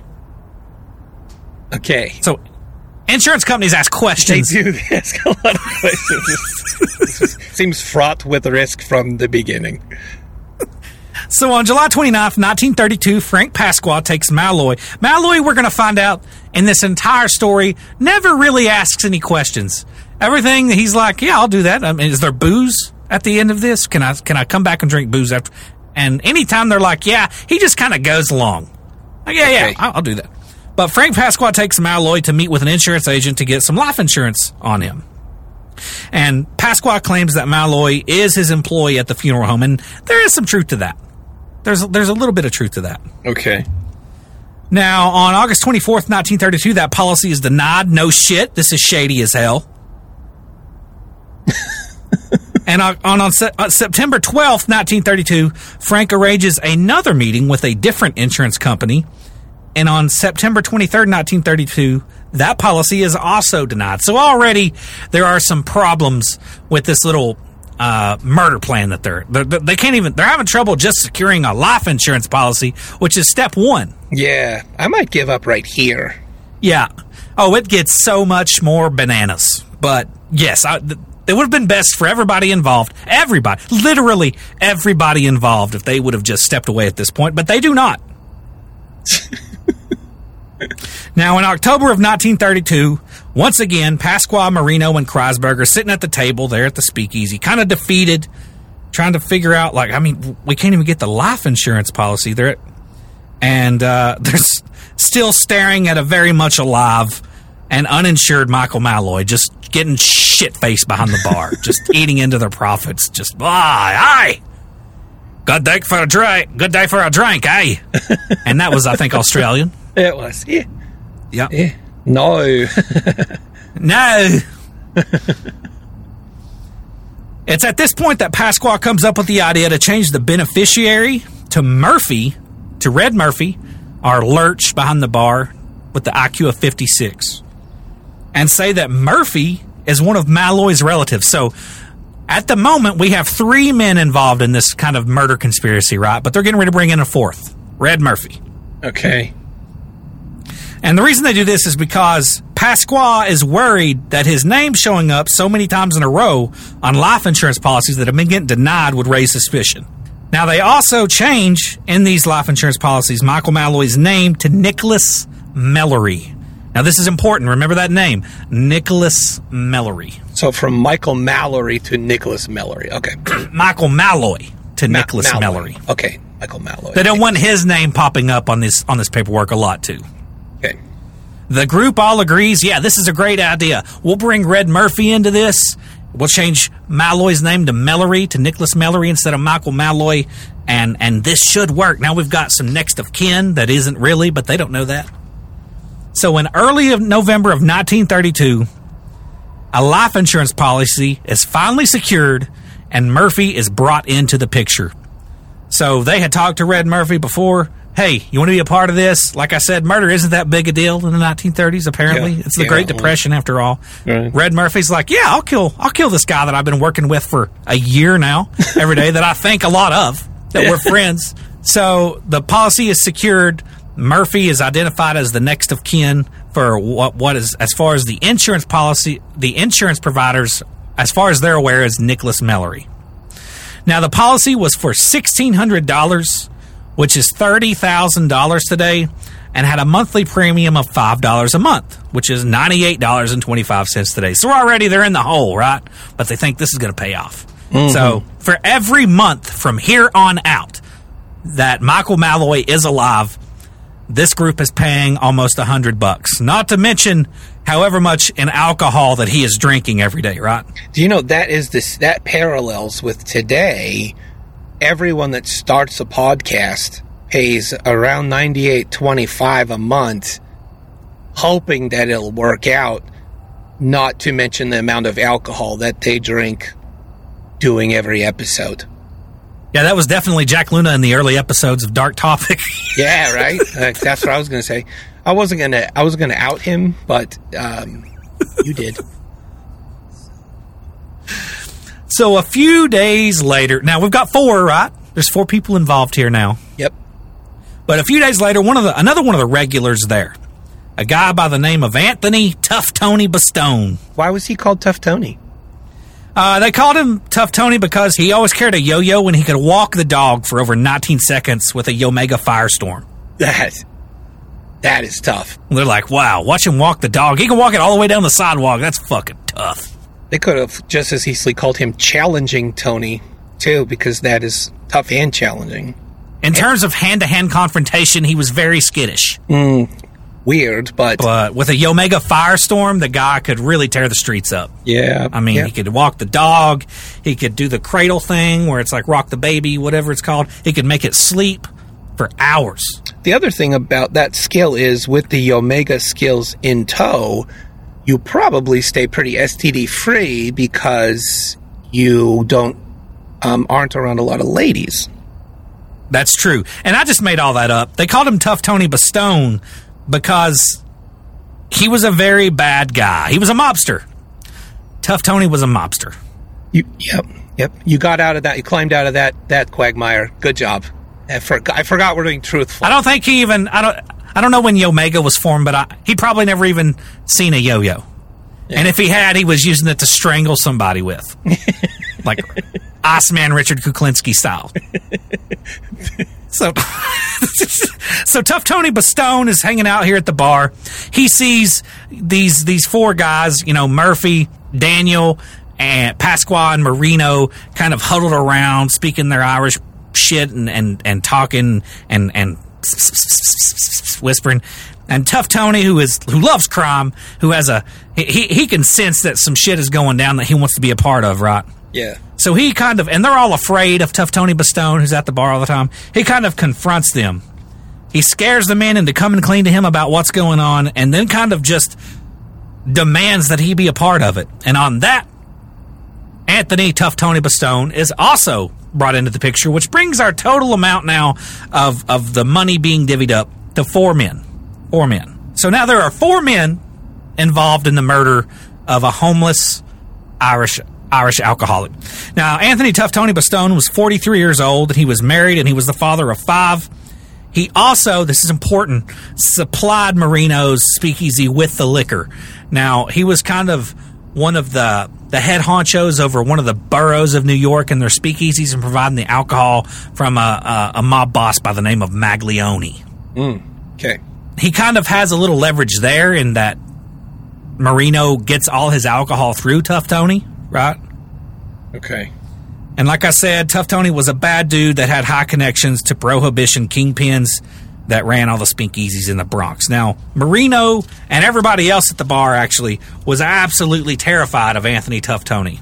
Now, five men, like I said, are are involved in this murder, and they are to split the insurance policy upon Mallory's death. Now, this means that they would end up each at this point in time with around three hundred bucks, which equals out to six thousand dollars today. You can't even buy a nice jacuzzi that hasn't been orgied in for six grand. Like if you try to buy a jacuzzi with six grand, it'd be used and it would have semen floating in it. That's Yeah. how little six thousand dollars is. And also, if you transport that jacuzzi with the water in it, with the semen floating in the top, you deserve that jacuzzi because everyone knows drain the jacuzzi. No, no, I don't mean. I I mean, if you were going to give six thousand dollars for a jacuzzi, it would just be semen in it. There wouldn't be any water. Oh, well, it would just be full of semen. Okay, all right. You might want to hold on to that. I guess you wouldn't want to. Yeah, there might be some value there, so don't Which would probably be good for the skin. It would. God, it is moisturizing, and then if you leave it on long enough, it also has an exfoliating effect. There has to be some kind of health benefits to just marinating in in like thirty eight gallons, four hundred gallons of hot boiling semen. I um five kids, huh? After realizing how little money, how little money that they stood to make, the men then set forward in trying to get more insurance policies, policies on Malloy. So they're already kind of playing with their luck here. They secured one policy, right, which they were lucky to get. And on December 10th, 1932, after a boring series of events that I'm not going to go into and a whole bunch of insurance jargon and bullshit, Pasqua secures two more life insurance policies totaling almost $1,000 on Malloy. So now they have a total of three life insurance policies on Malloy. I might suggest the way that you just described life insurance policies, and that they're boring, and there's a bunch of you um you might want to have somebody ref- review your own life insurance policies if you have any that you're paying for. I, I do have one, but it's like I had to read so much about life insurance policies about this, and Yeah. I don't want to put you nor our listeners through it. I see. It is. There was like the book that I read, which I'll go into at the end of this. Who, what book it was, really was probably in all the episodes we've done the most detailed, impressive uh, recollection of a story ever, and it really covered in depth these life insurance policies, and it was a lot. It was a lot. You're humbly saying you you probably have a master's in life insurance policies. I now. very well may. okay. Yes. but you're saving us from the So, and that's why I shortened all that because there was probably two chapters worth just on them trying to secure these life insurance policies. Uh, it was it was a lot to read, but bravo for the author because he did a great job. Now, this brung the grand total of the money that they would receive upon Malloy's death between these three life insurance policies to two thousand six hundred dollars, which would equate to fifty one thousand dollars today, and divvies up to be in around ten grand each. Hmm. well, Still not enough, in my opinion, to murder somebody. Yeah. ten thousand dollars. I would think that in that time there were there were a lot of desperate uh, components to life back then. Ten thousand dollars, relatively speaking, even even though you know even then it wasn't maybe um, you know you weren't wealthy. Ten thousand dollars was hard to come by in, in the thirties. Oh yeah, like I, like we said, this is the Great Depression. Mm-hmm. Now with that, we've got we've got the life insurance policy secured. The money was secured. It was now time to act. So it's time to move on to step two of their plan, which means uh, Michael Malloy would have to be dead. Somebody's got to die here, and that would end up being the hardest part of their plan. In the red corner, we have a group of five men weighing over 800 pounds combined, a tight knit band of crooks, criminals, and mobsters. They would eventually be called the Murder Trust. And in the blue corner, topping the scales at over 160 pounds and standing at over. Shit, Malloy doesn't stand up at all. He's mostly just kind of stumbling around and, and sitting most of the time. Somebody help him up. The alcohol annihilator, the destroyer of giraffes, the grim reaper of spirits, Michael Malloy. Now, with the exception of Tough Tony Bastone, the group decides that the best way to kill Malloy is simple. Just let him drink himself to death. He'll do it on his own. All we've got to do is provide the liquor. Just keep pushing liquor on him and he'll kill himself. Give him an open tab, right? Say, hey man, you can drink as much as you want when you want it. It was payback to you being a, a, a loyal customer and a great employee. So before, although they let him drink, they kind of kept him in check, right? Mhm. It was never no stop signs. Yeah. But now they're saying, yo, you can drink as much as you want, Malloy. As much as you want, as long as you want. There's no limit. All of that is yours. Here's the keys to the kingdom. He's telling this to an alcoholic. And they're thinking, this is going to end fast because never in this alcoholic's life has there ever been uh, access to unlimited amounts of alcohol for unlimited period of periods of time. Right. Hello, it is Ryan, and I was on a flight the other day playing one of my favorite social spin slot games on chumbacasino.com. I looked over the person sitting next to me, and you know what they were doing? They were also playing Chumba Casino. Coincidence? I think not. Everybody's loving having fun with it. Chumba Casino is home to hundreds of casino style games that you can play for free anytime, anywhere, even at 30,000 feet. So sign up now at chumbacasino.com to claim your free welcome bonus. That's chumbacasino.com and live the Chumba life. No purchase necessary. VGW Group. Void were prohibited by law. See terms and conditions. 18 plus. With Lucky Land slots, you can get lucky just about anywhere. Dearly beloved, we are gathered here today to. Has anyone seen the bride and groom? Sorry, sorry, we're here. We were getting lucky in the limo and we lost track of time. No, Lucky Land Casino, with cash prizes that add up quicker than a guest registry. In that case, I pronounce you lucky. Play for free at LuckyLandSlots.com. Daily bonuses are waiting. No purchase necessary. Void where prohibited by law. 18 plus. Terms and conditions apply. See website for details. Marino spends the next week trying to get Malloy to drink himself to death. This is No matter- expensive. no matter how much he gives him, he keeps drinking. Some nights, Malloy crashes on the floor, only to wake up the next morning, stumble three steps to the bar, and start drinking again. Other nights, Malloy passes out in an alleyway and shows up first thing in the morning. Yeah. like like going to work. Feeling mighty thirsty today. Yeah, close.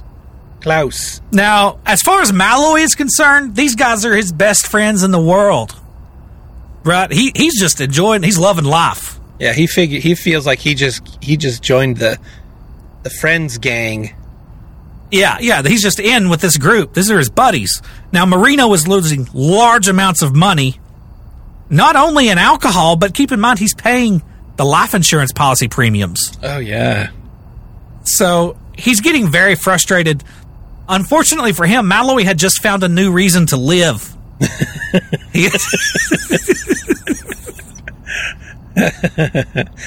So so to extend the previous uh, simile, simile uh, would be if the podcaster was paying for hosting, was still paying for his show, and then now was paying for a terrible co-host. Yeah, yeah, yeah, yeah, exactly. Yeah. But also during this time, Malloy also starts doubling down on these hot sardine sandwiches. Gross. so he's also out whatever the sardine bill is and bread bill because these were always free.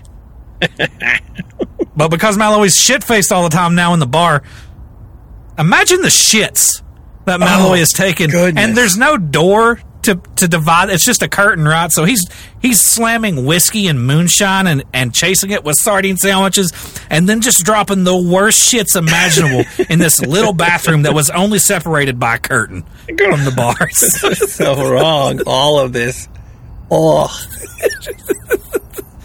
Malloy's having the time of his life. It's the best years of his life. It's the best time of his life.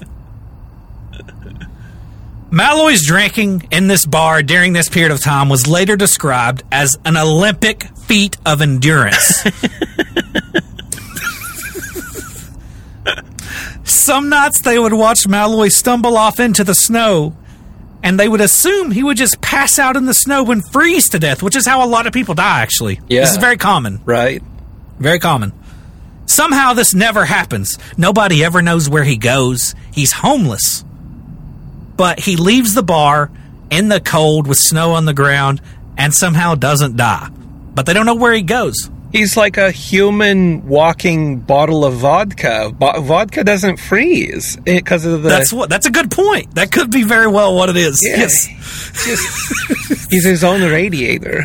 Malloy really lives up to the old Irish stereotype Though I don't know that one. that they just they love drinking and they're drunk all the time and they love to drink. I'm Irish, so I'm allowed to say these stereotypes. Okay. I was gonna. Okay, I didn't. I didn't know that, and I didn't know you were Irish. It's funny that I, I have I'm very largely Irish, Mm-hmm. and I can't do an Irish impression, an Irish accent.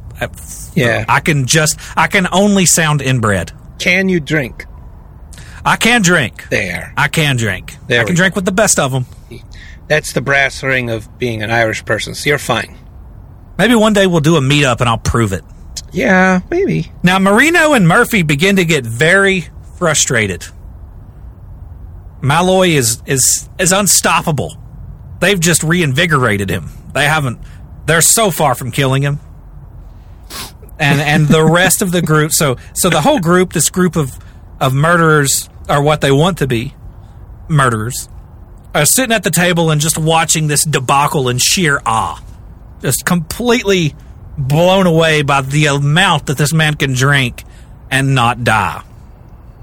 Malloy was drinking enough alcohol every single day to kill a normal man dead. Every day. They probably could have made money selling his him to science. Oh, it gets so much, so much more insane. Eventually, after about nine days, Murphy steps in with a recommendation. So they're getting tired of it, right? This this isn't working. Hey, let's start throwing shots of wood alcohol occasionally in to speed this process up. Now, wood alcohol is known as methanol. Don't get it twisted. This isn't a digestible. This isn't just like a, a filthy version of booze. This is methanol. Hmm. Now, methanol is used to make antifreeze, pesticides, paint thinners, and certain types of fuel. It's extremely toxic. I don't know why I'm laughing. You can buy methanol at a like a an Ace Hardware, not at a liquor store. With just three drinks of methanol that are only comprised of four percent, it can cause permanent blindness. So let me let me say that again: three shots, right? Mm-hmm. Three shots. If only four percent of that shot is methanol, it can cause permanent blindness. And at four percent of a shot, that's like less. That's like a that's an eyedropper at best. So that's not a lot. That's not a lot at all. No, anything over that for a normal man can result in death. Wow. Uh, and on the blindness, I hadn't even thought about this, but on the blindness, Malloy may very well have gotten blind from this, but he hadn't had clear vision in 29 years. he had been seeing double since he was old enough to drink alcohol, so I don't even know if he would have noticed. Maybe. and uh, I don't know what kind of father you had, but my dad actually. So moonshine can can also make you go blind if it's bad moonshine. And my daddy taught me when I was probably about 18 years old. If you hold up your moonshine jar, your your mason jar up to the light, if there's sediment floating in that moonshine for any of my Appalachians that might be listening to this. Mm-hmm. If you hold that moonshine up to the light and it's got sediment floating around in that, there's a good chance you got a bad batch of moonshine, and that can make you go blind. Okay. Well, that's a good good uh, trick. That also taught me what a virgin was, Mm. and not in like a, not in like a like a like a Kentucky way, not like uh, okay. Well, I'll just tell the story real quick. Yeah, I, I think you better. Yeah, I'll clear that up. so me and my stepbrother were watching uh, a movie called The Monster Squad. Oh you yeah. ever heard of that movie? Oh yeah, yeah. Well, in that movie, in the Monster Squad, they, they the kids are talking about they have to sacrifice a virgin to stop this monsters, these monsters from coming, right? Mm-hmm. And me and my stepbrother, we were probably like nine or ten years old. We didn't know what a virgin was, so we're like confused. Like, what is a virgin?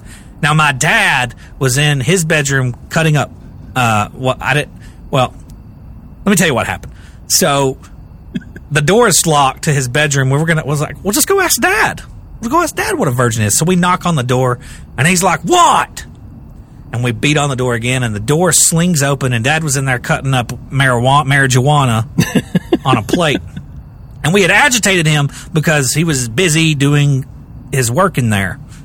And uh, me and my stepbrother said, uh, Dad, what what is a virgin? And frustrated, he just goes, Dad was good with words, and he was always good at simplifying things to make it to where there was no confusion. Hmm. Dad said, It's somebody who ain't ever fucked before. and then he slammed the door in our face. Wow. and that's how that's how we learned what a virgin was. So it's it's like the that was, you got the reading rainbow version of sex ed. Just uh, yeah, yeah. Read the book. You'll enjoy it as much as I did.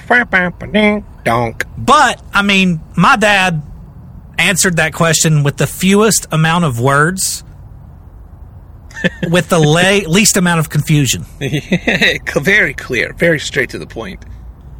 And I was never confused about what a virgin was, nor was my stepbrother after that. so they hatched this methanol plan. They're gonna they're gonna start start feeding Malloy shots of methanol or, or laced shots of methanol in between his normal shots. And Murphy, old Red Murphy, goes out and buys several jugs of methanol. That night, he starts lacing Malloy's drinks with it, shot after shot after shot after shot. And he slowly begins increasing the amount because it's having zero effect. By the end of that night, the shots had more methanol in them than they did whiskey. And Malloy was completely fine and unbothered. Crazy. Towards the end of the night, he was drinking almost pure shots of methanol and thanking them. Well, oh, sure, sure got some good friends here. You guys are the best. Eventually, he left that night very drunk. They hope, well, maybe it takes a while for the methanol to kill him, right? Perhaps he would be found that night dead in an alley from poisoning. But unfortunately for them, the next afternoon, on cue, Malloy walks in, happy as a happy, just happy as can be, grinning from ear to ear, and ready to drink. How? Okay, I've got it. I got an idea. I don't want to try to spoil your ending because I don't know how this ends. He may have been dead a long time ago. So there is some science behind this. Mm. And uh, it's long and lengthy, and much like the insurance policies, something to do with the fact that Malloy had been an alcoholic for so long and had consumed so much alcohol. For whatever reason, it allowed his body, for the most part, to pass this methanol on relative without soaking it up. I was going to say, like his liver was not even getting in the way. It was just like holding the door at the rest of like as the alcohol came by, it's like welcome to Chili's, welcome to Chili's, welcome to Chili's. Go on, go on to the come anus. On, come on into the anus, right into the jejunum. Thank you. Okay, welcome to Chili's. So there is there is biologically there's a reason why this isn't working the way that they had hoped, but nonetheless, it's still a miracle he survives this. That's crazy. So frustrated, Murphy started Mal- this next day. Murphy starts Malloy off with a few Malloy off with a few shots of whiskey, pure whiskey, and then he switches to pure smoke, just 100% methanol. There is no mixing. It is pure wood alcohol methanol, pure mel- methanol. Malloy showed absolutely no signs of noticing any difference whatsoever. By the end of that day up, he consumed a quart and a half of pure methanol. Wow. A quart and a half of pure methanol. That that's wrong. That's just wrong. You're right. There must be that the science must be kicking in with this guy. He's just like straight from mouth to to to rectum. He then stumbled out the door and was back the next morning. this went on for several days. Several days. So they're just feeding pure methanol to him for days. This goes on for days. Now he's still getting drunk because this has alcohol in it. Well, and yeah, I would assume that even if it wasn't an alcohol type, It's also probably having some kind of hallucinogenic effect, I would imagine. Yeah, whether it was you know he's trading off alcohol kind of drunk for some kind of delirium. I would imagine if I went and chucked a gallon of, of paint thinner right now, it would have some kind of euphoric Yeah. effect on me before I died. We would. We'd have a we'd have an award winning episode. Now, Kriesberg starts getting frustrated, and this is one of the few times that Kriesberg con- contributes. He, he says, Hey, I'll, I know, I'll challenge him to a drinking competition.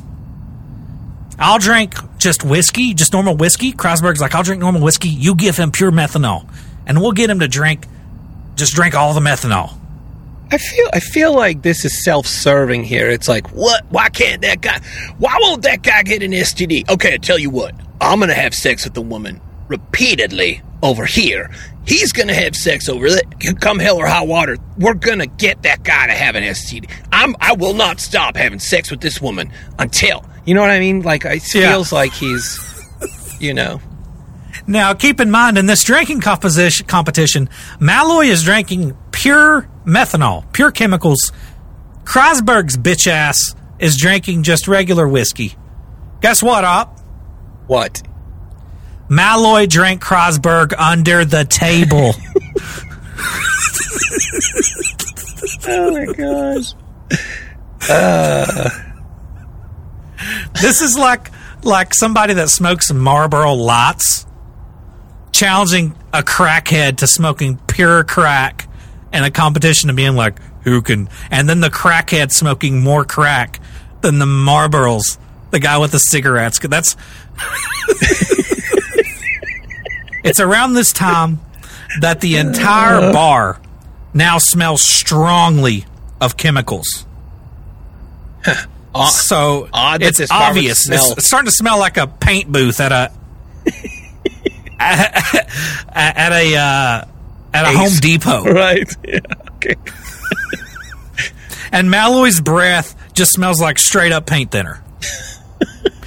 Trying to kill Malloy was getting expensive because between the insurance premiums, insurance premiums that they were paying, having to keep the liquor shelf stopped, stocked because he's still drinking regular liquor in between these shots of methanol, and the poison, they were absolutely burning holes in their pockets. They, they, it was beginning to get expensive trying to kill Michael Malloy. Yeah. Now, one night they keep on with this tactic with the with the methanol. One night in late December, after a few weeks of this tactic, the group finally get what they had hoped for. Malloy had been drinking this methanol all day between shots of legitimate whiskey, large amounts of, like I said, methanol. Now, late into the evening, Malloy starts losing his balance, slurring his speech, and acting uh, a lot more unstable than usual. Eventually, he takes a shot, rocks forward a bit, and then falls backwards straight on his back. Just ding, ding, ding, like you know, uh, you know, you know that you know that famous picture of Muhammad Ali, where he's Oh yeah. the guy over the guy's out cold. Oh, what's funny is you're saying that right now. That's actually the cover art I just used today for the dark call that I posted to Facebook. Is it really? Yeah, that one. yeah, I'm the knocked out guy on the ground, and Jack's punching me. Uh, he's Muhammad Ali. Well, that's what Red Murphy is currently doing over the the unconscious body of Malloy. Oh my goodness! Like finally, the son of a bitch is out. He's drank so much methanol that they're absolutely 100% certain this is the end of Michael Malloy. The, and at this point, the group huddles around Malloy, convinced their plan has worked. Pasqua, Frank Pasqua, kneels down and checks his vitals. They were shallow and fading fast. So he is dying. He is dying. The poisoning is finally working. And of course, they don't call for help. They don't. They don't call for help. The men instead, the the men of this murder pact, they retreat to a table and start taking celebratory shots and just watching this this soon to be corpse. And they're probably dreaming about what they're going to spend their money on. Now, uh, uh, probably an hour into their drinking, celebrating, it's finally over. It's finally over. Um, Malloy starts to snore. I thought for sure I was going to say like you know death rattle or something, but jeez. His breathing returns to normal, and it appears that our hero is going to survive this night as well. Goodness. So Malloy sleeps the booze and the methanol off that night on the floor, and then gets up early the next morning to do homeless errands in the city. We don't know what he did that morning, but he had stuff he had to do, homeless people stuff. Uh, I, I probably had to go pick up a brown bag. Um, Yeah, Take a shit on a corner somewhere. Just whatever homeless people do. I don't know what they do. All the things that you've seen as you've done your little Google Maps tours in these areas where these, you know how you do that when you do your research? Yeah, yeah. it's just, he's doing everything that you see on the Google Maps cameras. Yeah, he just rents a shopping cart and he and he pushes it around town. He doesn't put anything in it and then he returns it. There's like a homeless man that rents out shopping carts. I'll tell you one thing for the listeners, and you could do this too up. Go to Skid Row on Google Maps and just walk around Skid Row on Google Maps. You will have entertainment, I promise you, for hours. The stuff that you'll find on there. I found legitimately a, a, a butt naked woman sitting bare assed on the hot pavement, just looking out over the over the landscape as the Google Maps van drives by. Just you never know, butt naked, bare assed on the sidewalk. People walking by like nothing's going on. Just Skid Row is really wilding out. So, like I said, he gets up early the next morning. He hits the city. He's got homeless guy stuff to do. Probably yell at a child on the train. What, whatever that is, I, I don't. I don't know. But he returns that afternoon, very thirsty and ready for a drink. Ready to ready to drink. Now, this process, the methanol and whiskey process, repeats for the entire month of January and has no effect whatsoever on Michael Malloy. Early January 1933, frustrated, almost broke, the group has to come up with something else, and they and this is what they come up with. Pasqua gets the idea. He says, "Hey, I embalmed a guy one time that had died from eating oysters while drinking alcohol. Now, apparently, it can cause a thing called acute indigestion, something to do with the alcohol preventing the oysters from being broken down in the stomach." There's there's all kinds of science there with that. I sure, sure I'm sure there is. I just feel like this guy's plan also lines up with like my dream trip to a McDonald's. Let's try to kill him. Let's give him. Let's give him a number three. Well, yeah, okay, but they do something else here that would kill a normal person. All right. Okay. Yeah. Well, I'll I'll So, withhold Pa- my judgment. Pasqua says, "Hey, I- you know, I, I, I one time I embalmed a guy that had died from eating these oysters while drinking alcohol, and it had killed the man. It had caused acute indigestion. It had killed him. He says the oysters can't break them down, or the oysters can't be broken down because they're they're they're in the alcohol in the stomach. So Pasqua, days prior to pulling to, to trying this, starts soaking large amounts of raw oysters in straight methanol." Yeah, that might do it. So imagine somebody takes a whole bunch of oysters and soaks them in paint thinner for three days. That's essentially what is happening here. Yeah. So for days, they're soaking actually on the shelf behind the bar where Malloy sat every single day drinking whiskey and methanol. After a few days, they're good and methanoled out. Frank takes them out, puts them on a plate, and puts them in front of Malloy. Malloy scarfs them down really quick. Yum, yum, yum, yum, yum. Eats the oysters up. Pushes the plate away and then gets back to drinking his methanol and whiskey. The group figures this is a deadly combination, but it might take a few days to kill Malloy, so they continue to serve him and wait. They stand by. Two days later, frustrated, Malloy walks in, sits down, and asks for a drink. And Marino, kind of curious, kind of slides up to Malloy in a booth and asks him how he's feeling. Malloy responds, Never felt bad in my life. Here's another thing. I'm just going to say this. How many times does this guy have to go to a bar where everybody is feeding him stuff and feeding him drink and none of them are participating? Like, don't you get suspicious after a little while? You know, One would think. This guy is thinking about one thing and one thing only, though, and that's booze. yeah. But it appears that the oysters and methanol plan had also failed. I'm shocked. So shocked. Now, growing increasing, increasingly frustrated, pissed off, and desperate, they were now just considering beating the fuck out of him until he died.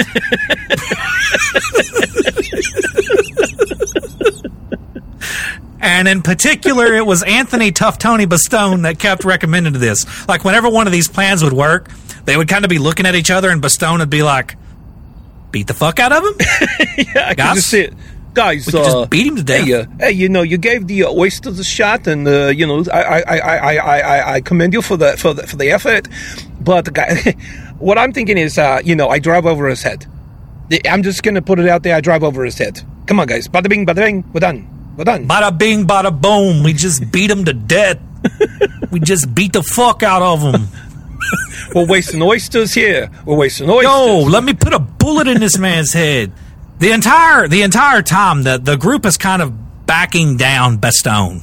He's a, he always jumps to violence, and they're like, no, the body can't be super fucked up. And that's when Murphy comes up with another plan. So Red Murphy, this is Red Murphy's plan. About the only thing that Michael Malloy consumed food wise, aside from raw poisoned oysters, was the, like I said, the free sardine sandwiches. He loved them. Loved sardine sandwiches. This man loved booze and apparently methanol and sardine sandwiches. So they were going to shift their focus from the methanol to the sardine sandwiches. Oh, tricky, tricky. So Frank Pasqua takes a can of sardines, opens it up, and then sits it on a shelf in the back to let them rot.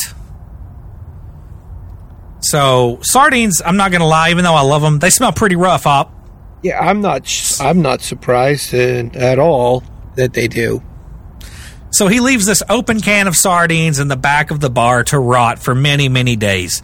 And only when it got to the point that it was so bad that he couldn't be around them without vomiting did he decide that it was time to, to hatch this plan. Now, you might think, well, that's pretty gross, but I don't know if that would kill somebody. I mean, it would definitely make you very, very sick, wouldn't it?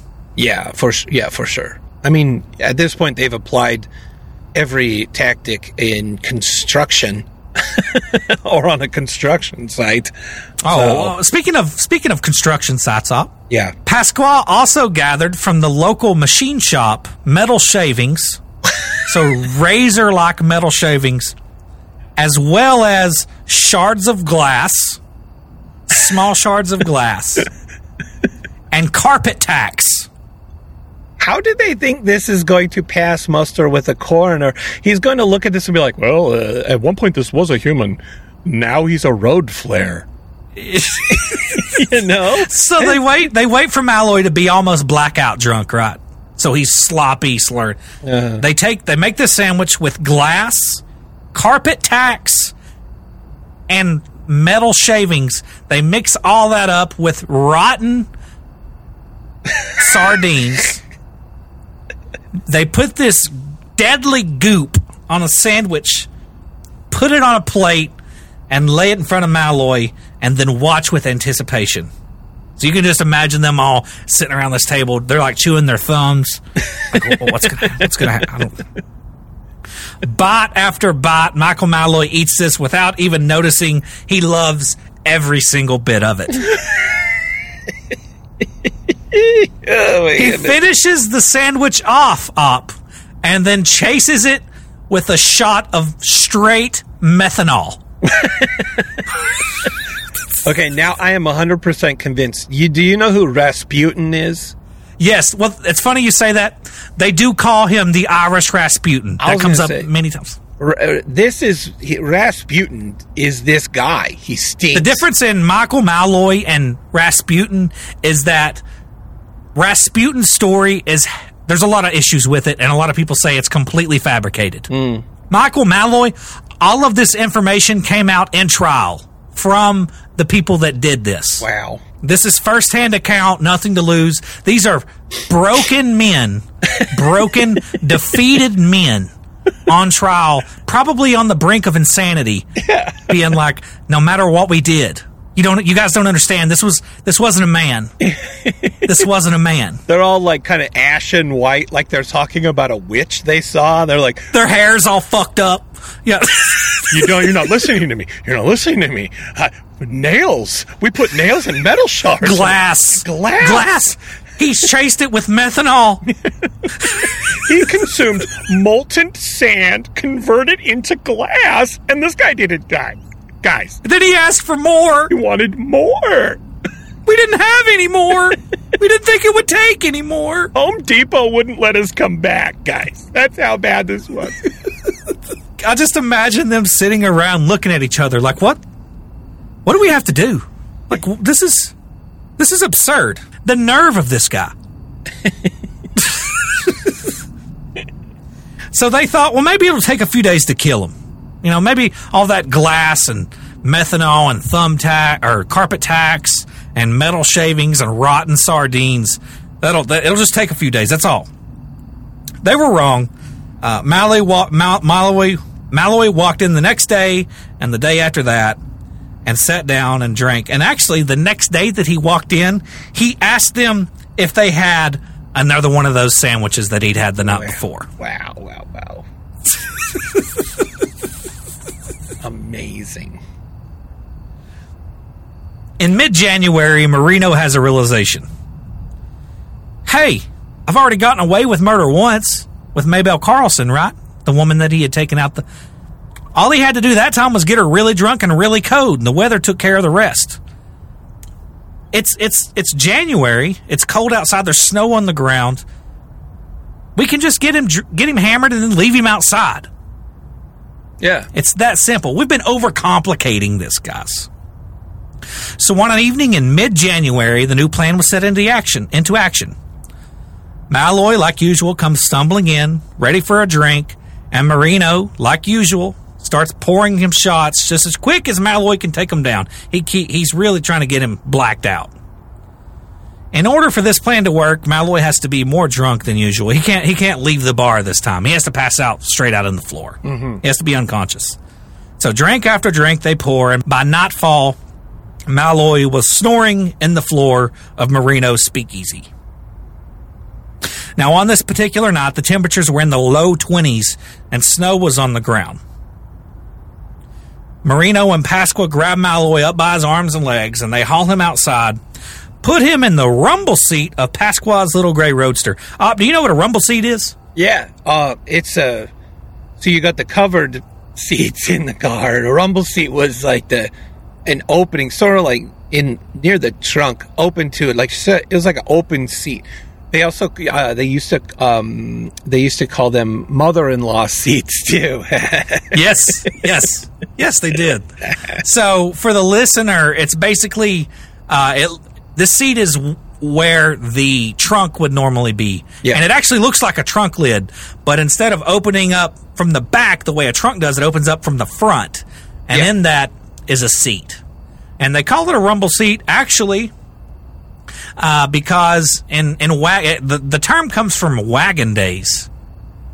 Did you know Oh, that? I, could see that. Like it's it's it would be behind the axle, so it would be quite a bumpy ride if I'm, if I'm guessing. But Yeah, so it, it used to hang off the back of the covered part, and that's where they would put where the wealthy would put their slaves or whatever. So it was a kind of way of displaying their slaves, their indentured servants, to display their wealth, but also because it was directly above the rear axle, it was very a very bumpy, jittery ride. Okay, and that's where the term rumble seat comes from. huh, weird.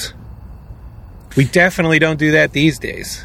We do not. But Malloy, Malloy is is riding in this rumble seat. He's he's snoring, and the plan was to dump Malloy in Crotona Crotona Park, which was just a few blocks away from Marino Speakeasy. Now, Crotona Park is still there today. You can go on uh, Google Maps. I spent a lot of time on Google Maps this this past couple weeks. Uh, running around New York City, Crotona Park is still there, and I would imagine it looks fairly the same because uh, it looks it's pretty simple. I was expecting you to say that Malloy, Ma- Malloy's there too. Malloy is still there to this day, still alive. Um, Eating metal shards.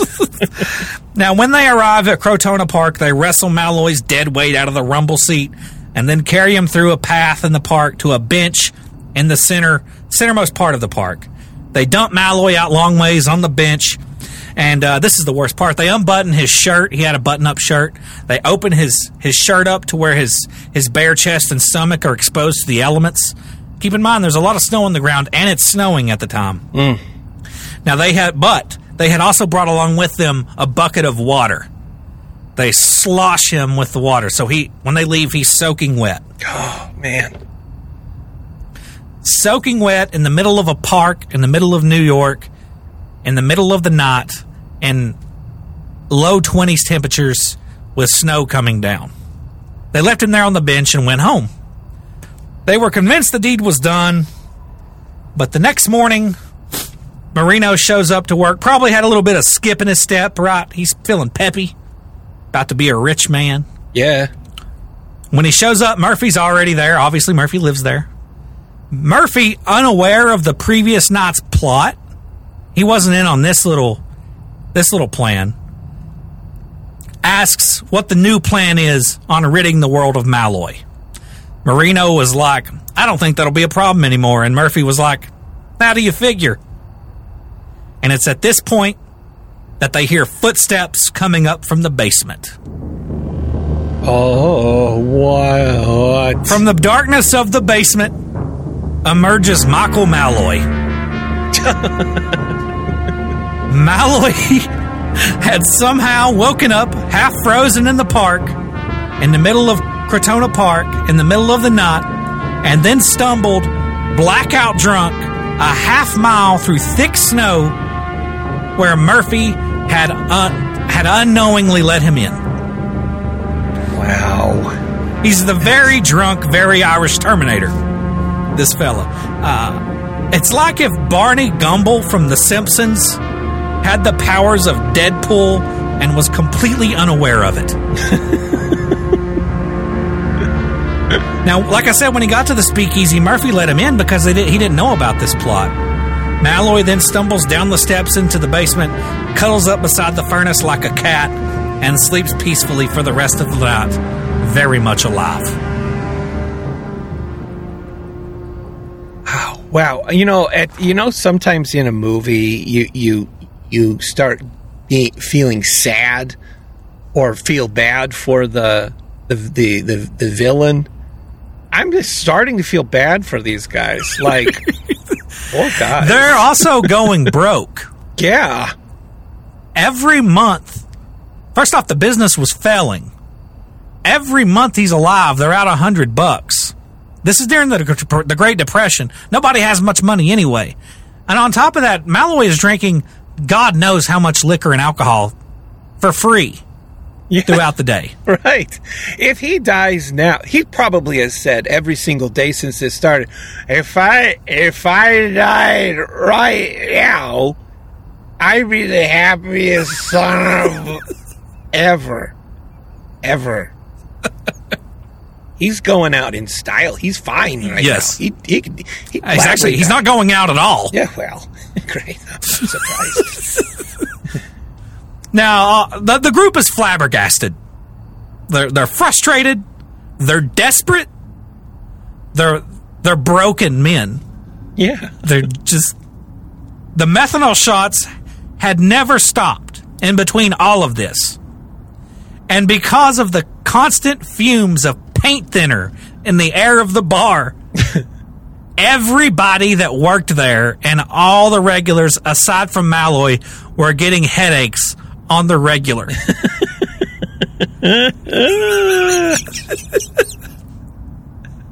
the only person that this methanol was hurting was everybody but Malloy, the one person that is drinking it by the quart. Scientifically, it makes you wonder. Like, wh- like you know, I can't. I drink like a soda every once in a while, right? And my body's like, "Oh no, you didn't." You know? Yeah, yeah. D- like what? Just tell me this. I maybe you tell me this down the road, but just tell me this: Do they ever? Does anyone ever do an autopsy on this guy now or He does. later? He does get an autopsy. He does get an I'm- autopsy. I'm really excited to hear about that. So okay, sorry. Now, a few days later, yet another idea is hatched. Uh, this will involve a, another helping hand, though. So they're going to bring somebody else into the fold. And in late January, the gang brings cab driver Hershey Green into the mix. Now, the plan here is pretty simple. You know how I, I remember I, I kept telling you that Tough Tony keeps saying, let's just put a bullet in his head. Mm-hmm. Let's just beat the fuck out of him. the plan now is to run Malloy over with a cab and make it look like an accident. Make it Oh. look like he just stumbled out into the street and got hit by a car. Yeah, okay, so Now- okay, so drive over him. I'm just gonna drive over him. Yeah, right. It's going to drive over him, and if an, it's an accident, that's that still pays out for the insurance company. Oh, that's funny. Now, Hershey Green was a desperate man and, and a guy that absolutely hated the community. He hates people. He he seems like a just a cantankerous son of a bitch. Just he really and he has no qualms with murder or anything bad. Nobody in this story really does. But he would have done anything for money. And the gang here offers him $150 and he agrees. Yeah, I'll, I'll run over this guy for 150 bucks. Absolutely. And on January 30th, 1933, they put this plan into the action. Now, step one, we got to get Malloy hammered, like every other plot. Start out the day with Malloy, like every other day, they start getting him sloshed. Shots of whiskey, shots of methanol, just just to keep throwing that in, might as well. I mean, we've already started on that, you know. So methanol, whiskey, methanol, moonshine, methanol. 10, o- at 10 p.m., Herschel Green shows up at the speakeasy with his trusty cab and starts waiting. Now, by 11.30, Michael Malloy is drunk and unconscious on the floor of the bar like he had been so many nights before. Now, the gang once again loads his limp body, this time into the back of the cab and not into a, into a rumble seat of into the cab of Hershey Green. They all pile in behind him. The, I, I read that Malloy was in the floor floorboard, and they all just put their feet on top of him, and they He's start not cruising. human anymore. He's not human to these people. Well, they all hate him by Yeah, this point, even though he hasn't done anything to them. now, these are his best friends. They start cruising, looking for a desolate road, but that's probably tough in New York City, I would imagine. They eventually come up on Gun Hill Road, and uh, and this is in the Bronx. It's still there, but it's now a hustling, like busy street full of life and businesses. But at the time, it was a a relatively quiet kind of residential neighborhood with houses sporadically placed. They decide this is desolate enough, and this is where they're going to do their deed. So they pour out of the vehicle, and tough Tony Bastone and Murphy hold Malloy up by his arms in the middle of the road, and so their plan here is to is to hold Malloy up in the road, let Hershey Green get a run, and then at the last minute, Bastone and Murphy are going to dodge off to each side, leaving Malloy standing just long enough. I guess like fucking like one of the characters at the end of Mortal Kombat before you do a fatality, right? Where the head just that's not how it works. I guess that's how you know that's a finish him. Sub Zero's just standing there with his head on a whoa, whoa, whoa, whoa, whoa, whoa, whoa. And then Hershey Green's gonna gonna run him over, right? Yeah. So Hershey Green backs the cab up, revs the engine, and drops it, and then guns it. Moments before impact, though, lights come on in the nearby house and scares them all. So they he he he kicks on the brakes. They all pull pull Malloy into the cab and pile in like a bunch of teenagers getting busted with mailbox doing mailbox baseball or toilet paper toilet papering a house, and then book it, probably giggling. we almost got caught murdering somebody. so they cruise around again, trying to find another abandoned street, and and this is where the deed ends up being done. They find another street, and after three attempts, and the reason they had to do it three times is because Malloy, no, even though he was so shit faced, he instinctively his body dodges out of the way of the cab with the other two whenever it comes rushed. So he just comes to for brief periods of time to jump out of the way of the cab. so Murphy and Bastone have to stand up, dust their knees off, and then gather him up because he's back asleep. Pick him up again. But on the third attempt, unfortunately for Malloy, our hero meets the cab and goes up over the hood, bounces off the windshield head first, and gets thrown end over end, flies through the air like a ninja star, and lands with a sickening, bone breaking thud on the pavement and comes to a stop in a heap in the drainage ditch. Oh, dang it. He got hit at 30 miles an hour. Uh, And yeah, this is the sad part of the story, unfortunately. shoot. Right after Malloy is is broken and and busted and destroyed in the in the ditch there, uh, another car comes up over the horizon with its headlights on. It scares the gang. They all pile back into the car and and head to the speakeasy. The job has finally been done, and that's that's unfortunate. Oh my god. But you know what you need to claim insurance op? A body? A body. they just left the body in a heap in the ditch. They did? They didn't. That was their prize. That's like That was the prize. the winnings. Pretty big part. Yeah, that's the It's pretty big part of the plan. If you're gonna go cash your lottery ticket in, you need your ticket. So the next morning, they all gather at the bar with with newspapers and wait. And and this time, unfortunately for us in the story, Michael Malloy doesn't darken the doorway of the bar with his beautiful Irish smile and say, "Ready for a drink." He doesn't show up at all. But they start scouring the morning papers for news about a man being killed in a hit and run accident, but nothing is there. Uh, they go back to the spot that they had hit Malloy, assuming he hadn't been found yet. They search the area. They look under bushes and whatnot, assuming maybe he'd been injured like a dog and crawled off somewhere to die, but they don't find anything. They don't find anything. They have no body, and they can't do anything now. And, and, and days go by with no sign of Malloy whatsoever. So it's on this that they start formulating a plan to murder somebody else.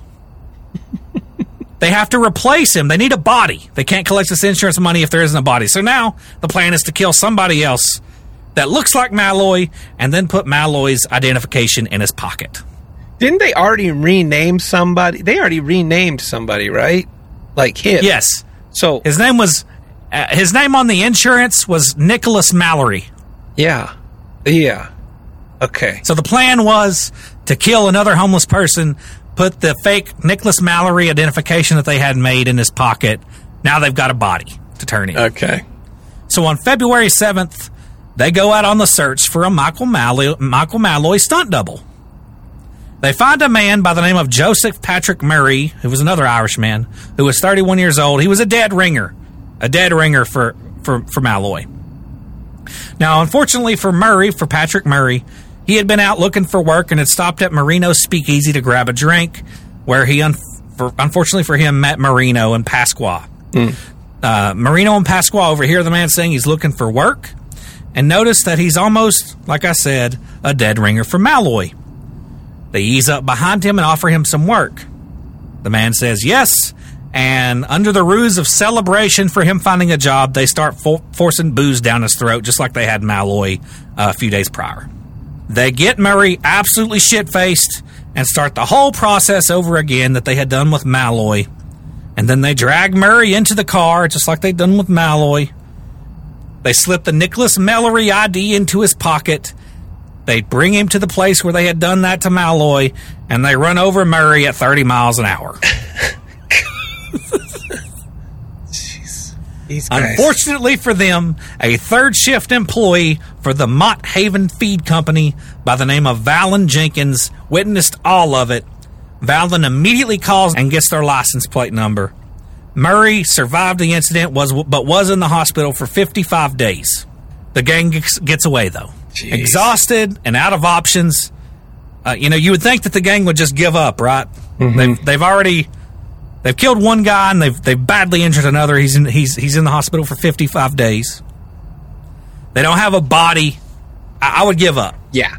A hundred percent. Like let's let's they'd probably make more money just killing people and selling the bodies to the you know, college. Marino develops a new plan op.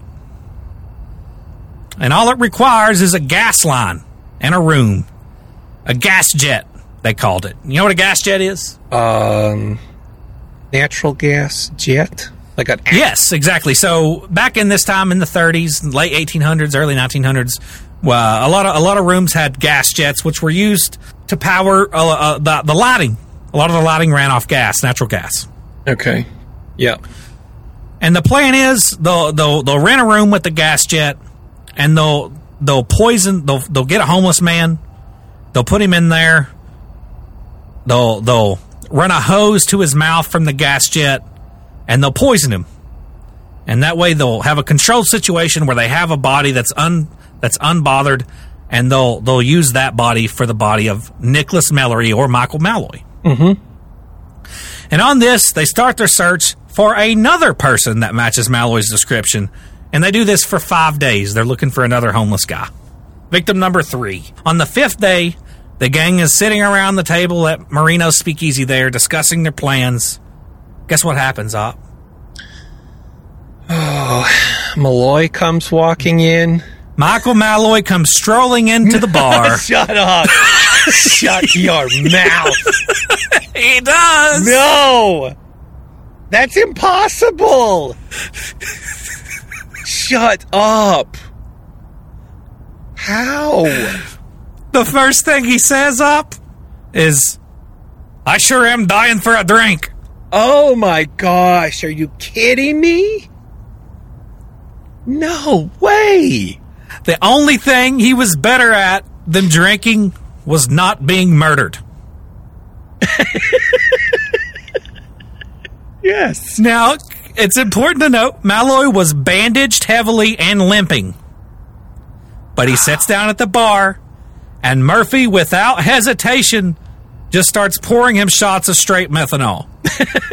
They're right back at square one. He, he looked at all the other guys. He's like, "Hey guys, plan one. It's still on.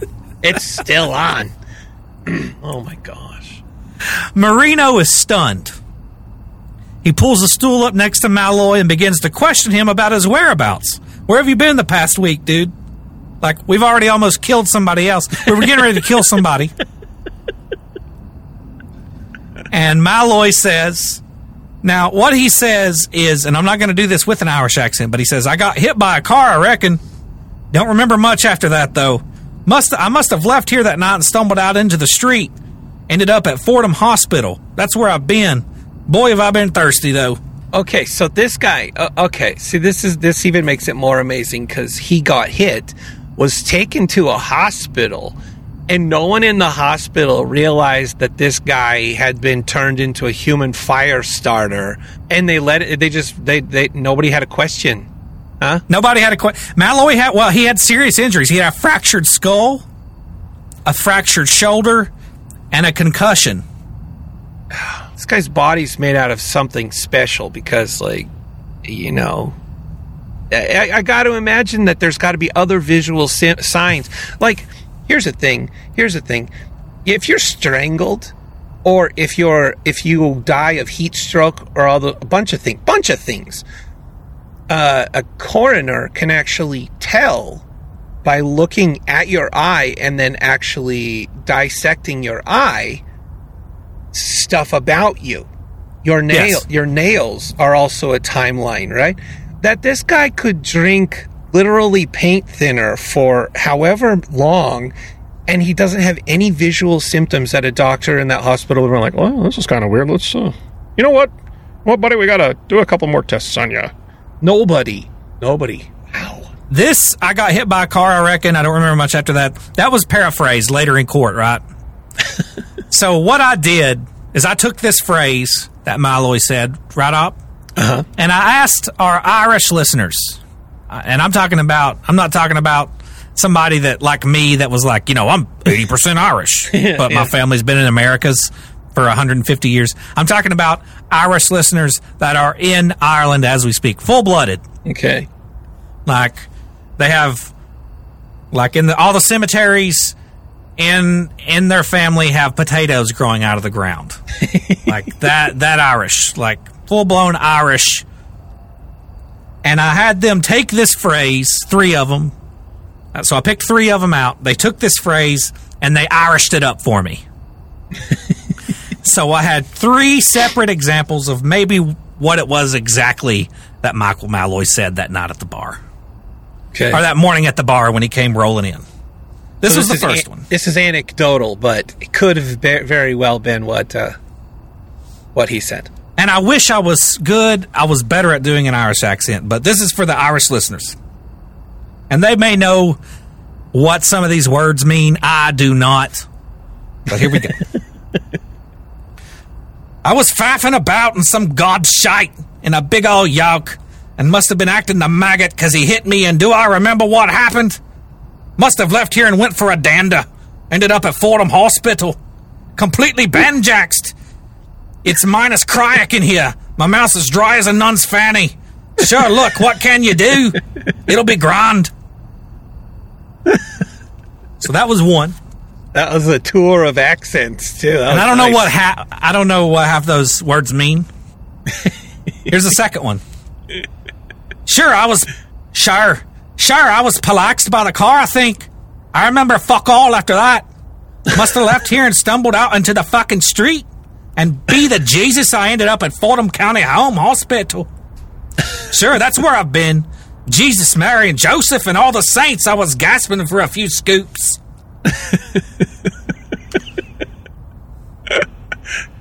So much swearing. I love the Irish. I love the Irish so oh, much. That's funny.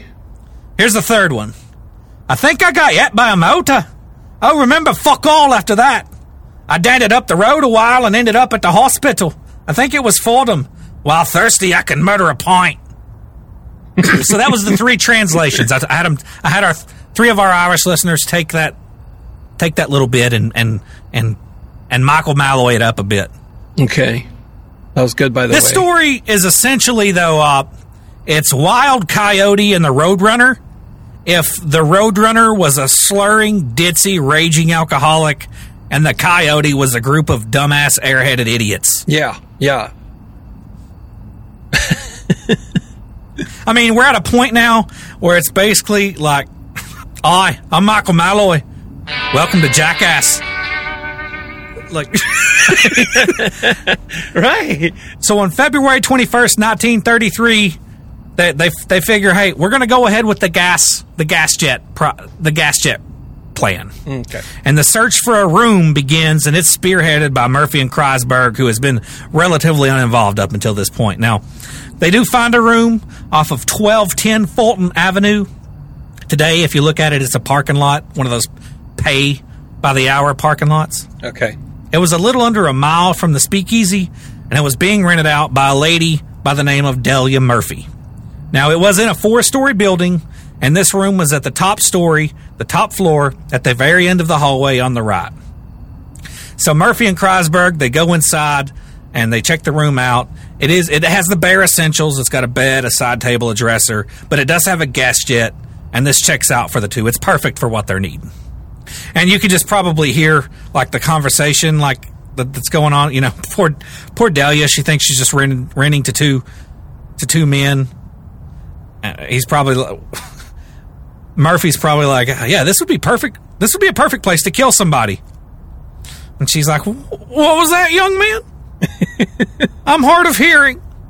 And he's like, I said this. I said this would be a perfect place for resting. I'm killed. So, under the fake name of Joseph Mallory, Murphy rents the room, and the turn and the two return to the speakeasy. We are now at Feb- February twenty second, nineteen thirty three, and unfortunately, this will be the last day of Michael Malloy's life. And this time, he's not coming back up. I'll believe it when I see it. He's not coming back in mortal form. Mm-hmm. At the speakeasy, Bastone challenges Malloy to a drinking contest. Uh, Bastone is drinking regular whiskey while Malloy is drinking pure methanol. And after many, many, many shots, Malloy finally goes down unconscious again. Murphy puts one arm around Malloy's waist and throws one of Malloy's arms over his shoulder, so Red Murphy's doing this part. He then drags Malloy the mile to the newly rented room. So they don't even put him in a car. Murphy has to kind of lug him to the to this room. And at 9:30 p.m., he knocks on the front door of the building, and the landlord Delia Murphy answers. Murphy explains that this is his brother Nicholas Mallory, and he is very, very drunk. Now, obviously, she she has, in her defense, Malloy is just very drunk. Mm-hmm. She escorts them up to the room and then leaves. And Murphy throws Malloy down on the bed and and puts a bottle of methanol beside him on the bedside table just in case he wakes up. Murphy then walks back to the speakeasy and gathers the rubber hose. Uh, it's at this point that Tough Tony makes Kriesberg go along with Murphy. And then Murphy and Kriesberg return to the room on Fulton Avenue and make their way upstairs. Now, once there, they pull Malloy off of the bed and drag him to the gas jet, where they attach one end of the hose to the jet and insert the other end to Malloy's mouth. Jeez. Yeah. They're they're just they're giving they're they're done with They're done. They're tired of fucking with this guy. These are desperate men. Yes. on the brink of insanity. Murphy then wraps a towel around his head, mouth, and nose just to make sure that he can get. No, they're not taking any chances. They're making sure he can't get any kind of fresh air whatsoever. It's just, and it also helps keep the hose secured. After about five minutes, Malloy does take his final breaths, and he dies. Hmm. But Malloy does get the last laugh because he also pisses himself, and because Murphy is on his knees beside the body holding the hose, the piss gets all over Malloy's pant or Murphy's pants, and Murphy's like, "Oh, the son of a bitch pissed all over me." they then throw Malloy on the bed and return to the speakeasy. The deed is done, and this time, uh, Malloy really is dead. Man, so you, I'm pretty sure you probably caught us up on this at the beginning. Did Malloy have anybody? Like, Nobody. He was just always at this bar. That was like, Yeah. it was home. These were his family. These were his friends. Jeez. Imagine being that. You get up there and like, uh, you know, some angels like, hey, by the way, so uh, you want to see, uh, want to see what happened? Want to see how this went down? we need you to look at some footage that we've gathered exactly. for the like, past oh, three months. that's so sad.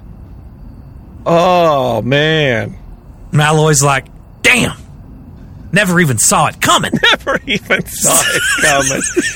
He's like, I thought I tasted glass. It's the best sandwich I ever ate. Oh my goodness, that's so funny. Now, upon returning to the speakeasy, Marino makes Murphy, Red Murphy, return there to the room that night and sleep with the corpse to make sure that he's dead.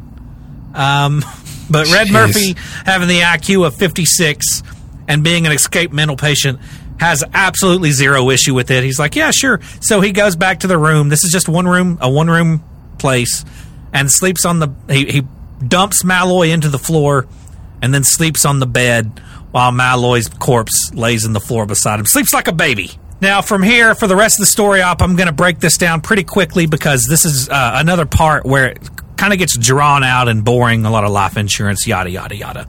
Um, the next morning, Frank Pasqua uses his contacts, gets the physician to come and pronounce Malloy dead.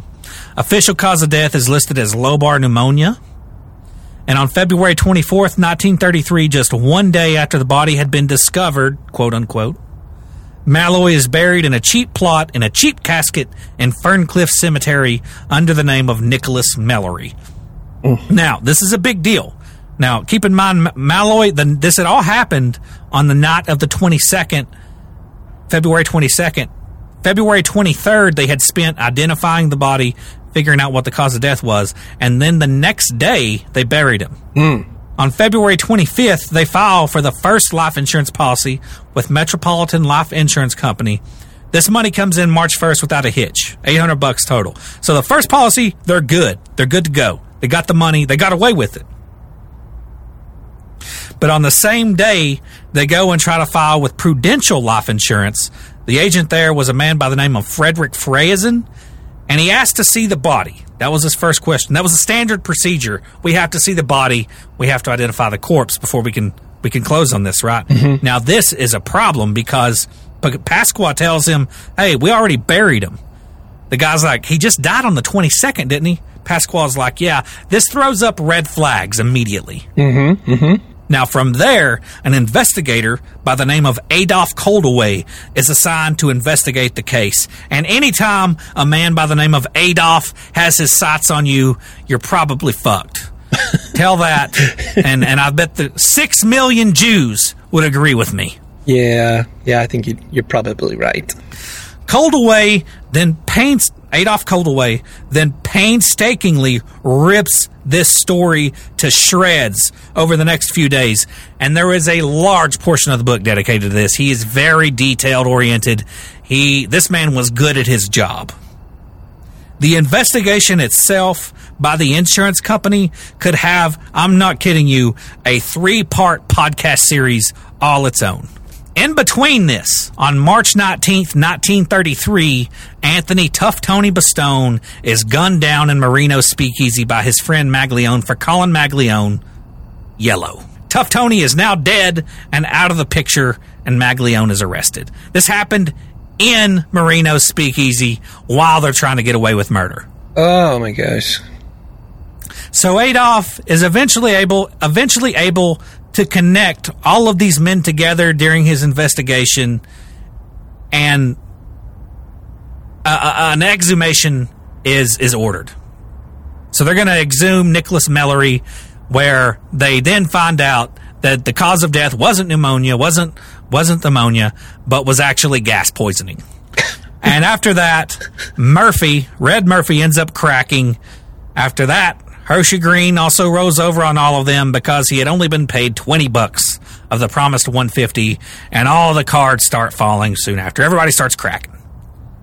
You know, House is going to have a rude awakening when, uh, when like after, because like all the medical professionals that saw this guy come and go, you know, uh, it, while he was alive or post mortem, they're all imagine those guys getting up to heaven, and they're like, so, uh, remember that guy?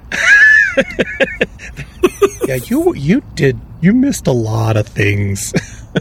after like I said, you know, oh my gosh. After the after the uh the exhumation, everybody st- it all falls apart. Everybody starts singing like canaries. Mm-hmm. And uh and they're all taken to court. They're all found guilty of murder. So Kriesberg, Pasqua, Marino, and Murphy are all sentenced to death. Hershey Green is sentenced to prison. And in the papers, this group is labeled the Murders Trust, the Murder Trust.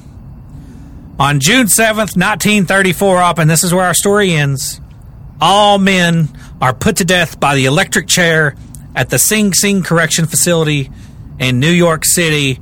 And in the papers, Michael Malloy is kind of uh, brought on as a folk hero of sorts. He's labeled with names like Iron Mike, which is not to be confused with the uh, Iron Mike Tyson. The, the, Mike Tyson, the black man, the large black man that's good at also making people unconscious. Yes.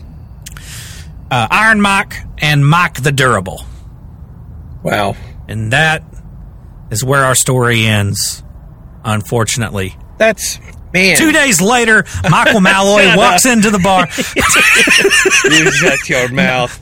oh my goodness. Oh man. Though I'll bet you I wouldn't be surprised if like we have a part two that comes up in like a couple of years. You're like, guess who they just found sitting in a park? That's it, up. That's ah, it. Gosh. Wow. I, I feel closer to death just listening to that story, let alone that is amazing. That was amazing. One of my favorite cases to research this one this one has been. Now I would like to say that my source for this story was a book called On the House: The Bizarre Killing of Michael Malloy by a man by the name of Simon Read. And uh, it was a great book. Mm. I, I, give it a 10 out of 10. Uh, very, very detailed. Um, the guy did a great job. Very, really did his research. Aside from that, and the in the the notes below, whether you're wherever you're listening to this, be it iTunes, Stitcher, Spotify, wherever, um, you will find a link to donate to Jason Vukovic's um, his commissary, his, his music player, uh, whatever you would like to. We're still we're still uh, rallying behind Jason Vukovic, and hopefully he'll be able to get out of prison soon. Um, and with that, that's the end. Don't forget to go on iTunes, on Spotify, wherever, rate and review, blah blah blah blah blah. Uh, bullshit, bullshit, and and that's it. Up, that's it. That's that's the end of the episode. Well, you did a great job. This was uh, this was a lot of fun. I I was I was wondering how in the world you could cover like how how how one guy being you know the strategy to kill one guy could take that much research but you, uh, you proved me wrong. You proved you, you. That was impressive. This was a tough son of a bitch. That he was. That he was. Wow. All right. Well, um, I almost feel bad saying bye so quickly because you did so much on this. But you know, I think mentally you probably are ready to put this one to bed. I feel as if I've been drinking. Uh, how did I just say the word five million times and then? Well, uh, my, uh, um Yeah, I, for, I forgot the word too. That's how tired I am. yeah. I feel like I've been drinking straight wood alcohol There you go. There you for for for for days right now. I'm smoked. All right. Well, I'll let you uh, go unsmoke yourself, but uh, I'll call you tomorrow. yeah, don't. Okay, I will. Hugs. Ooh, no. What?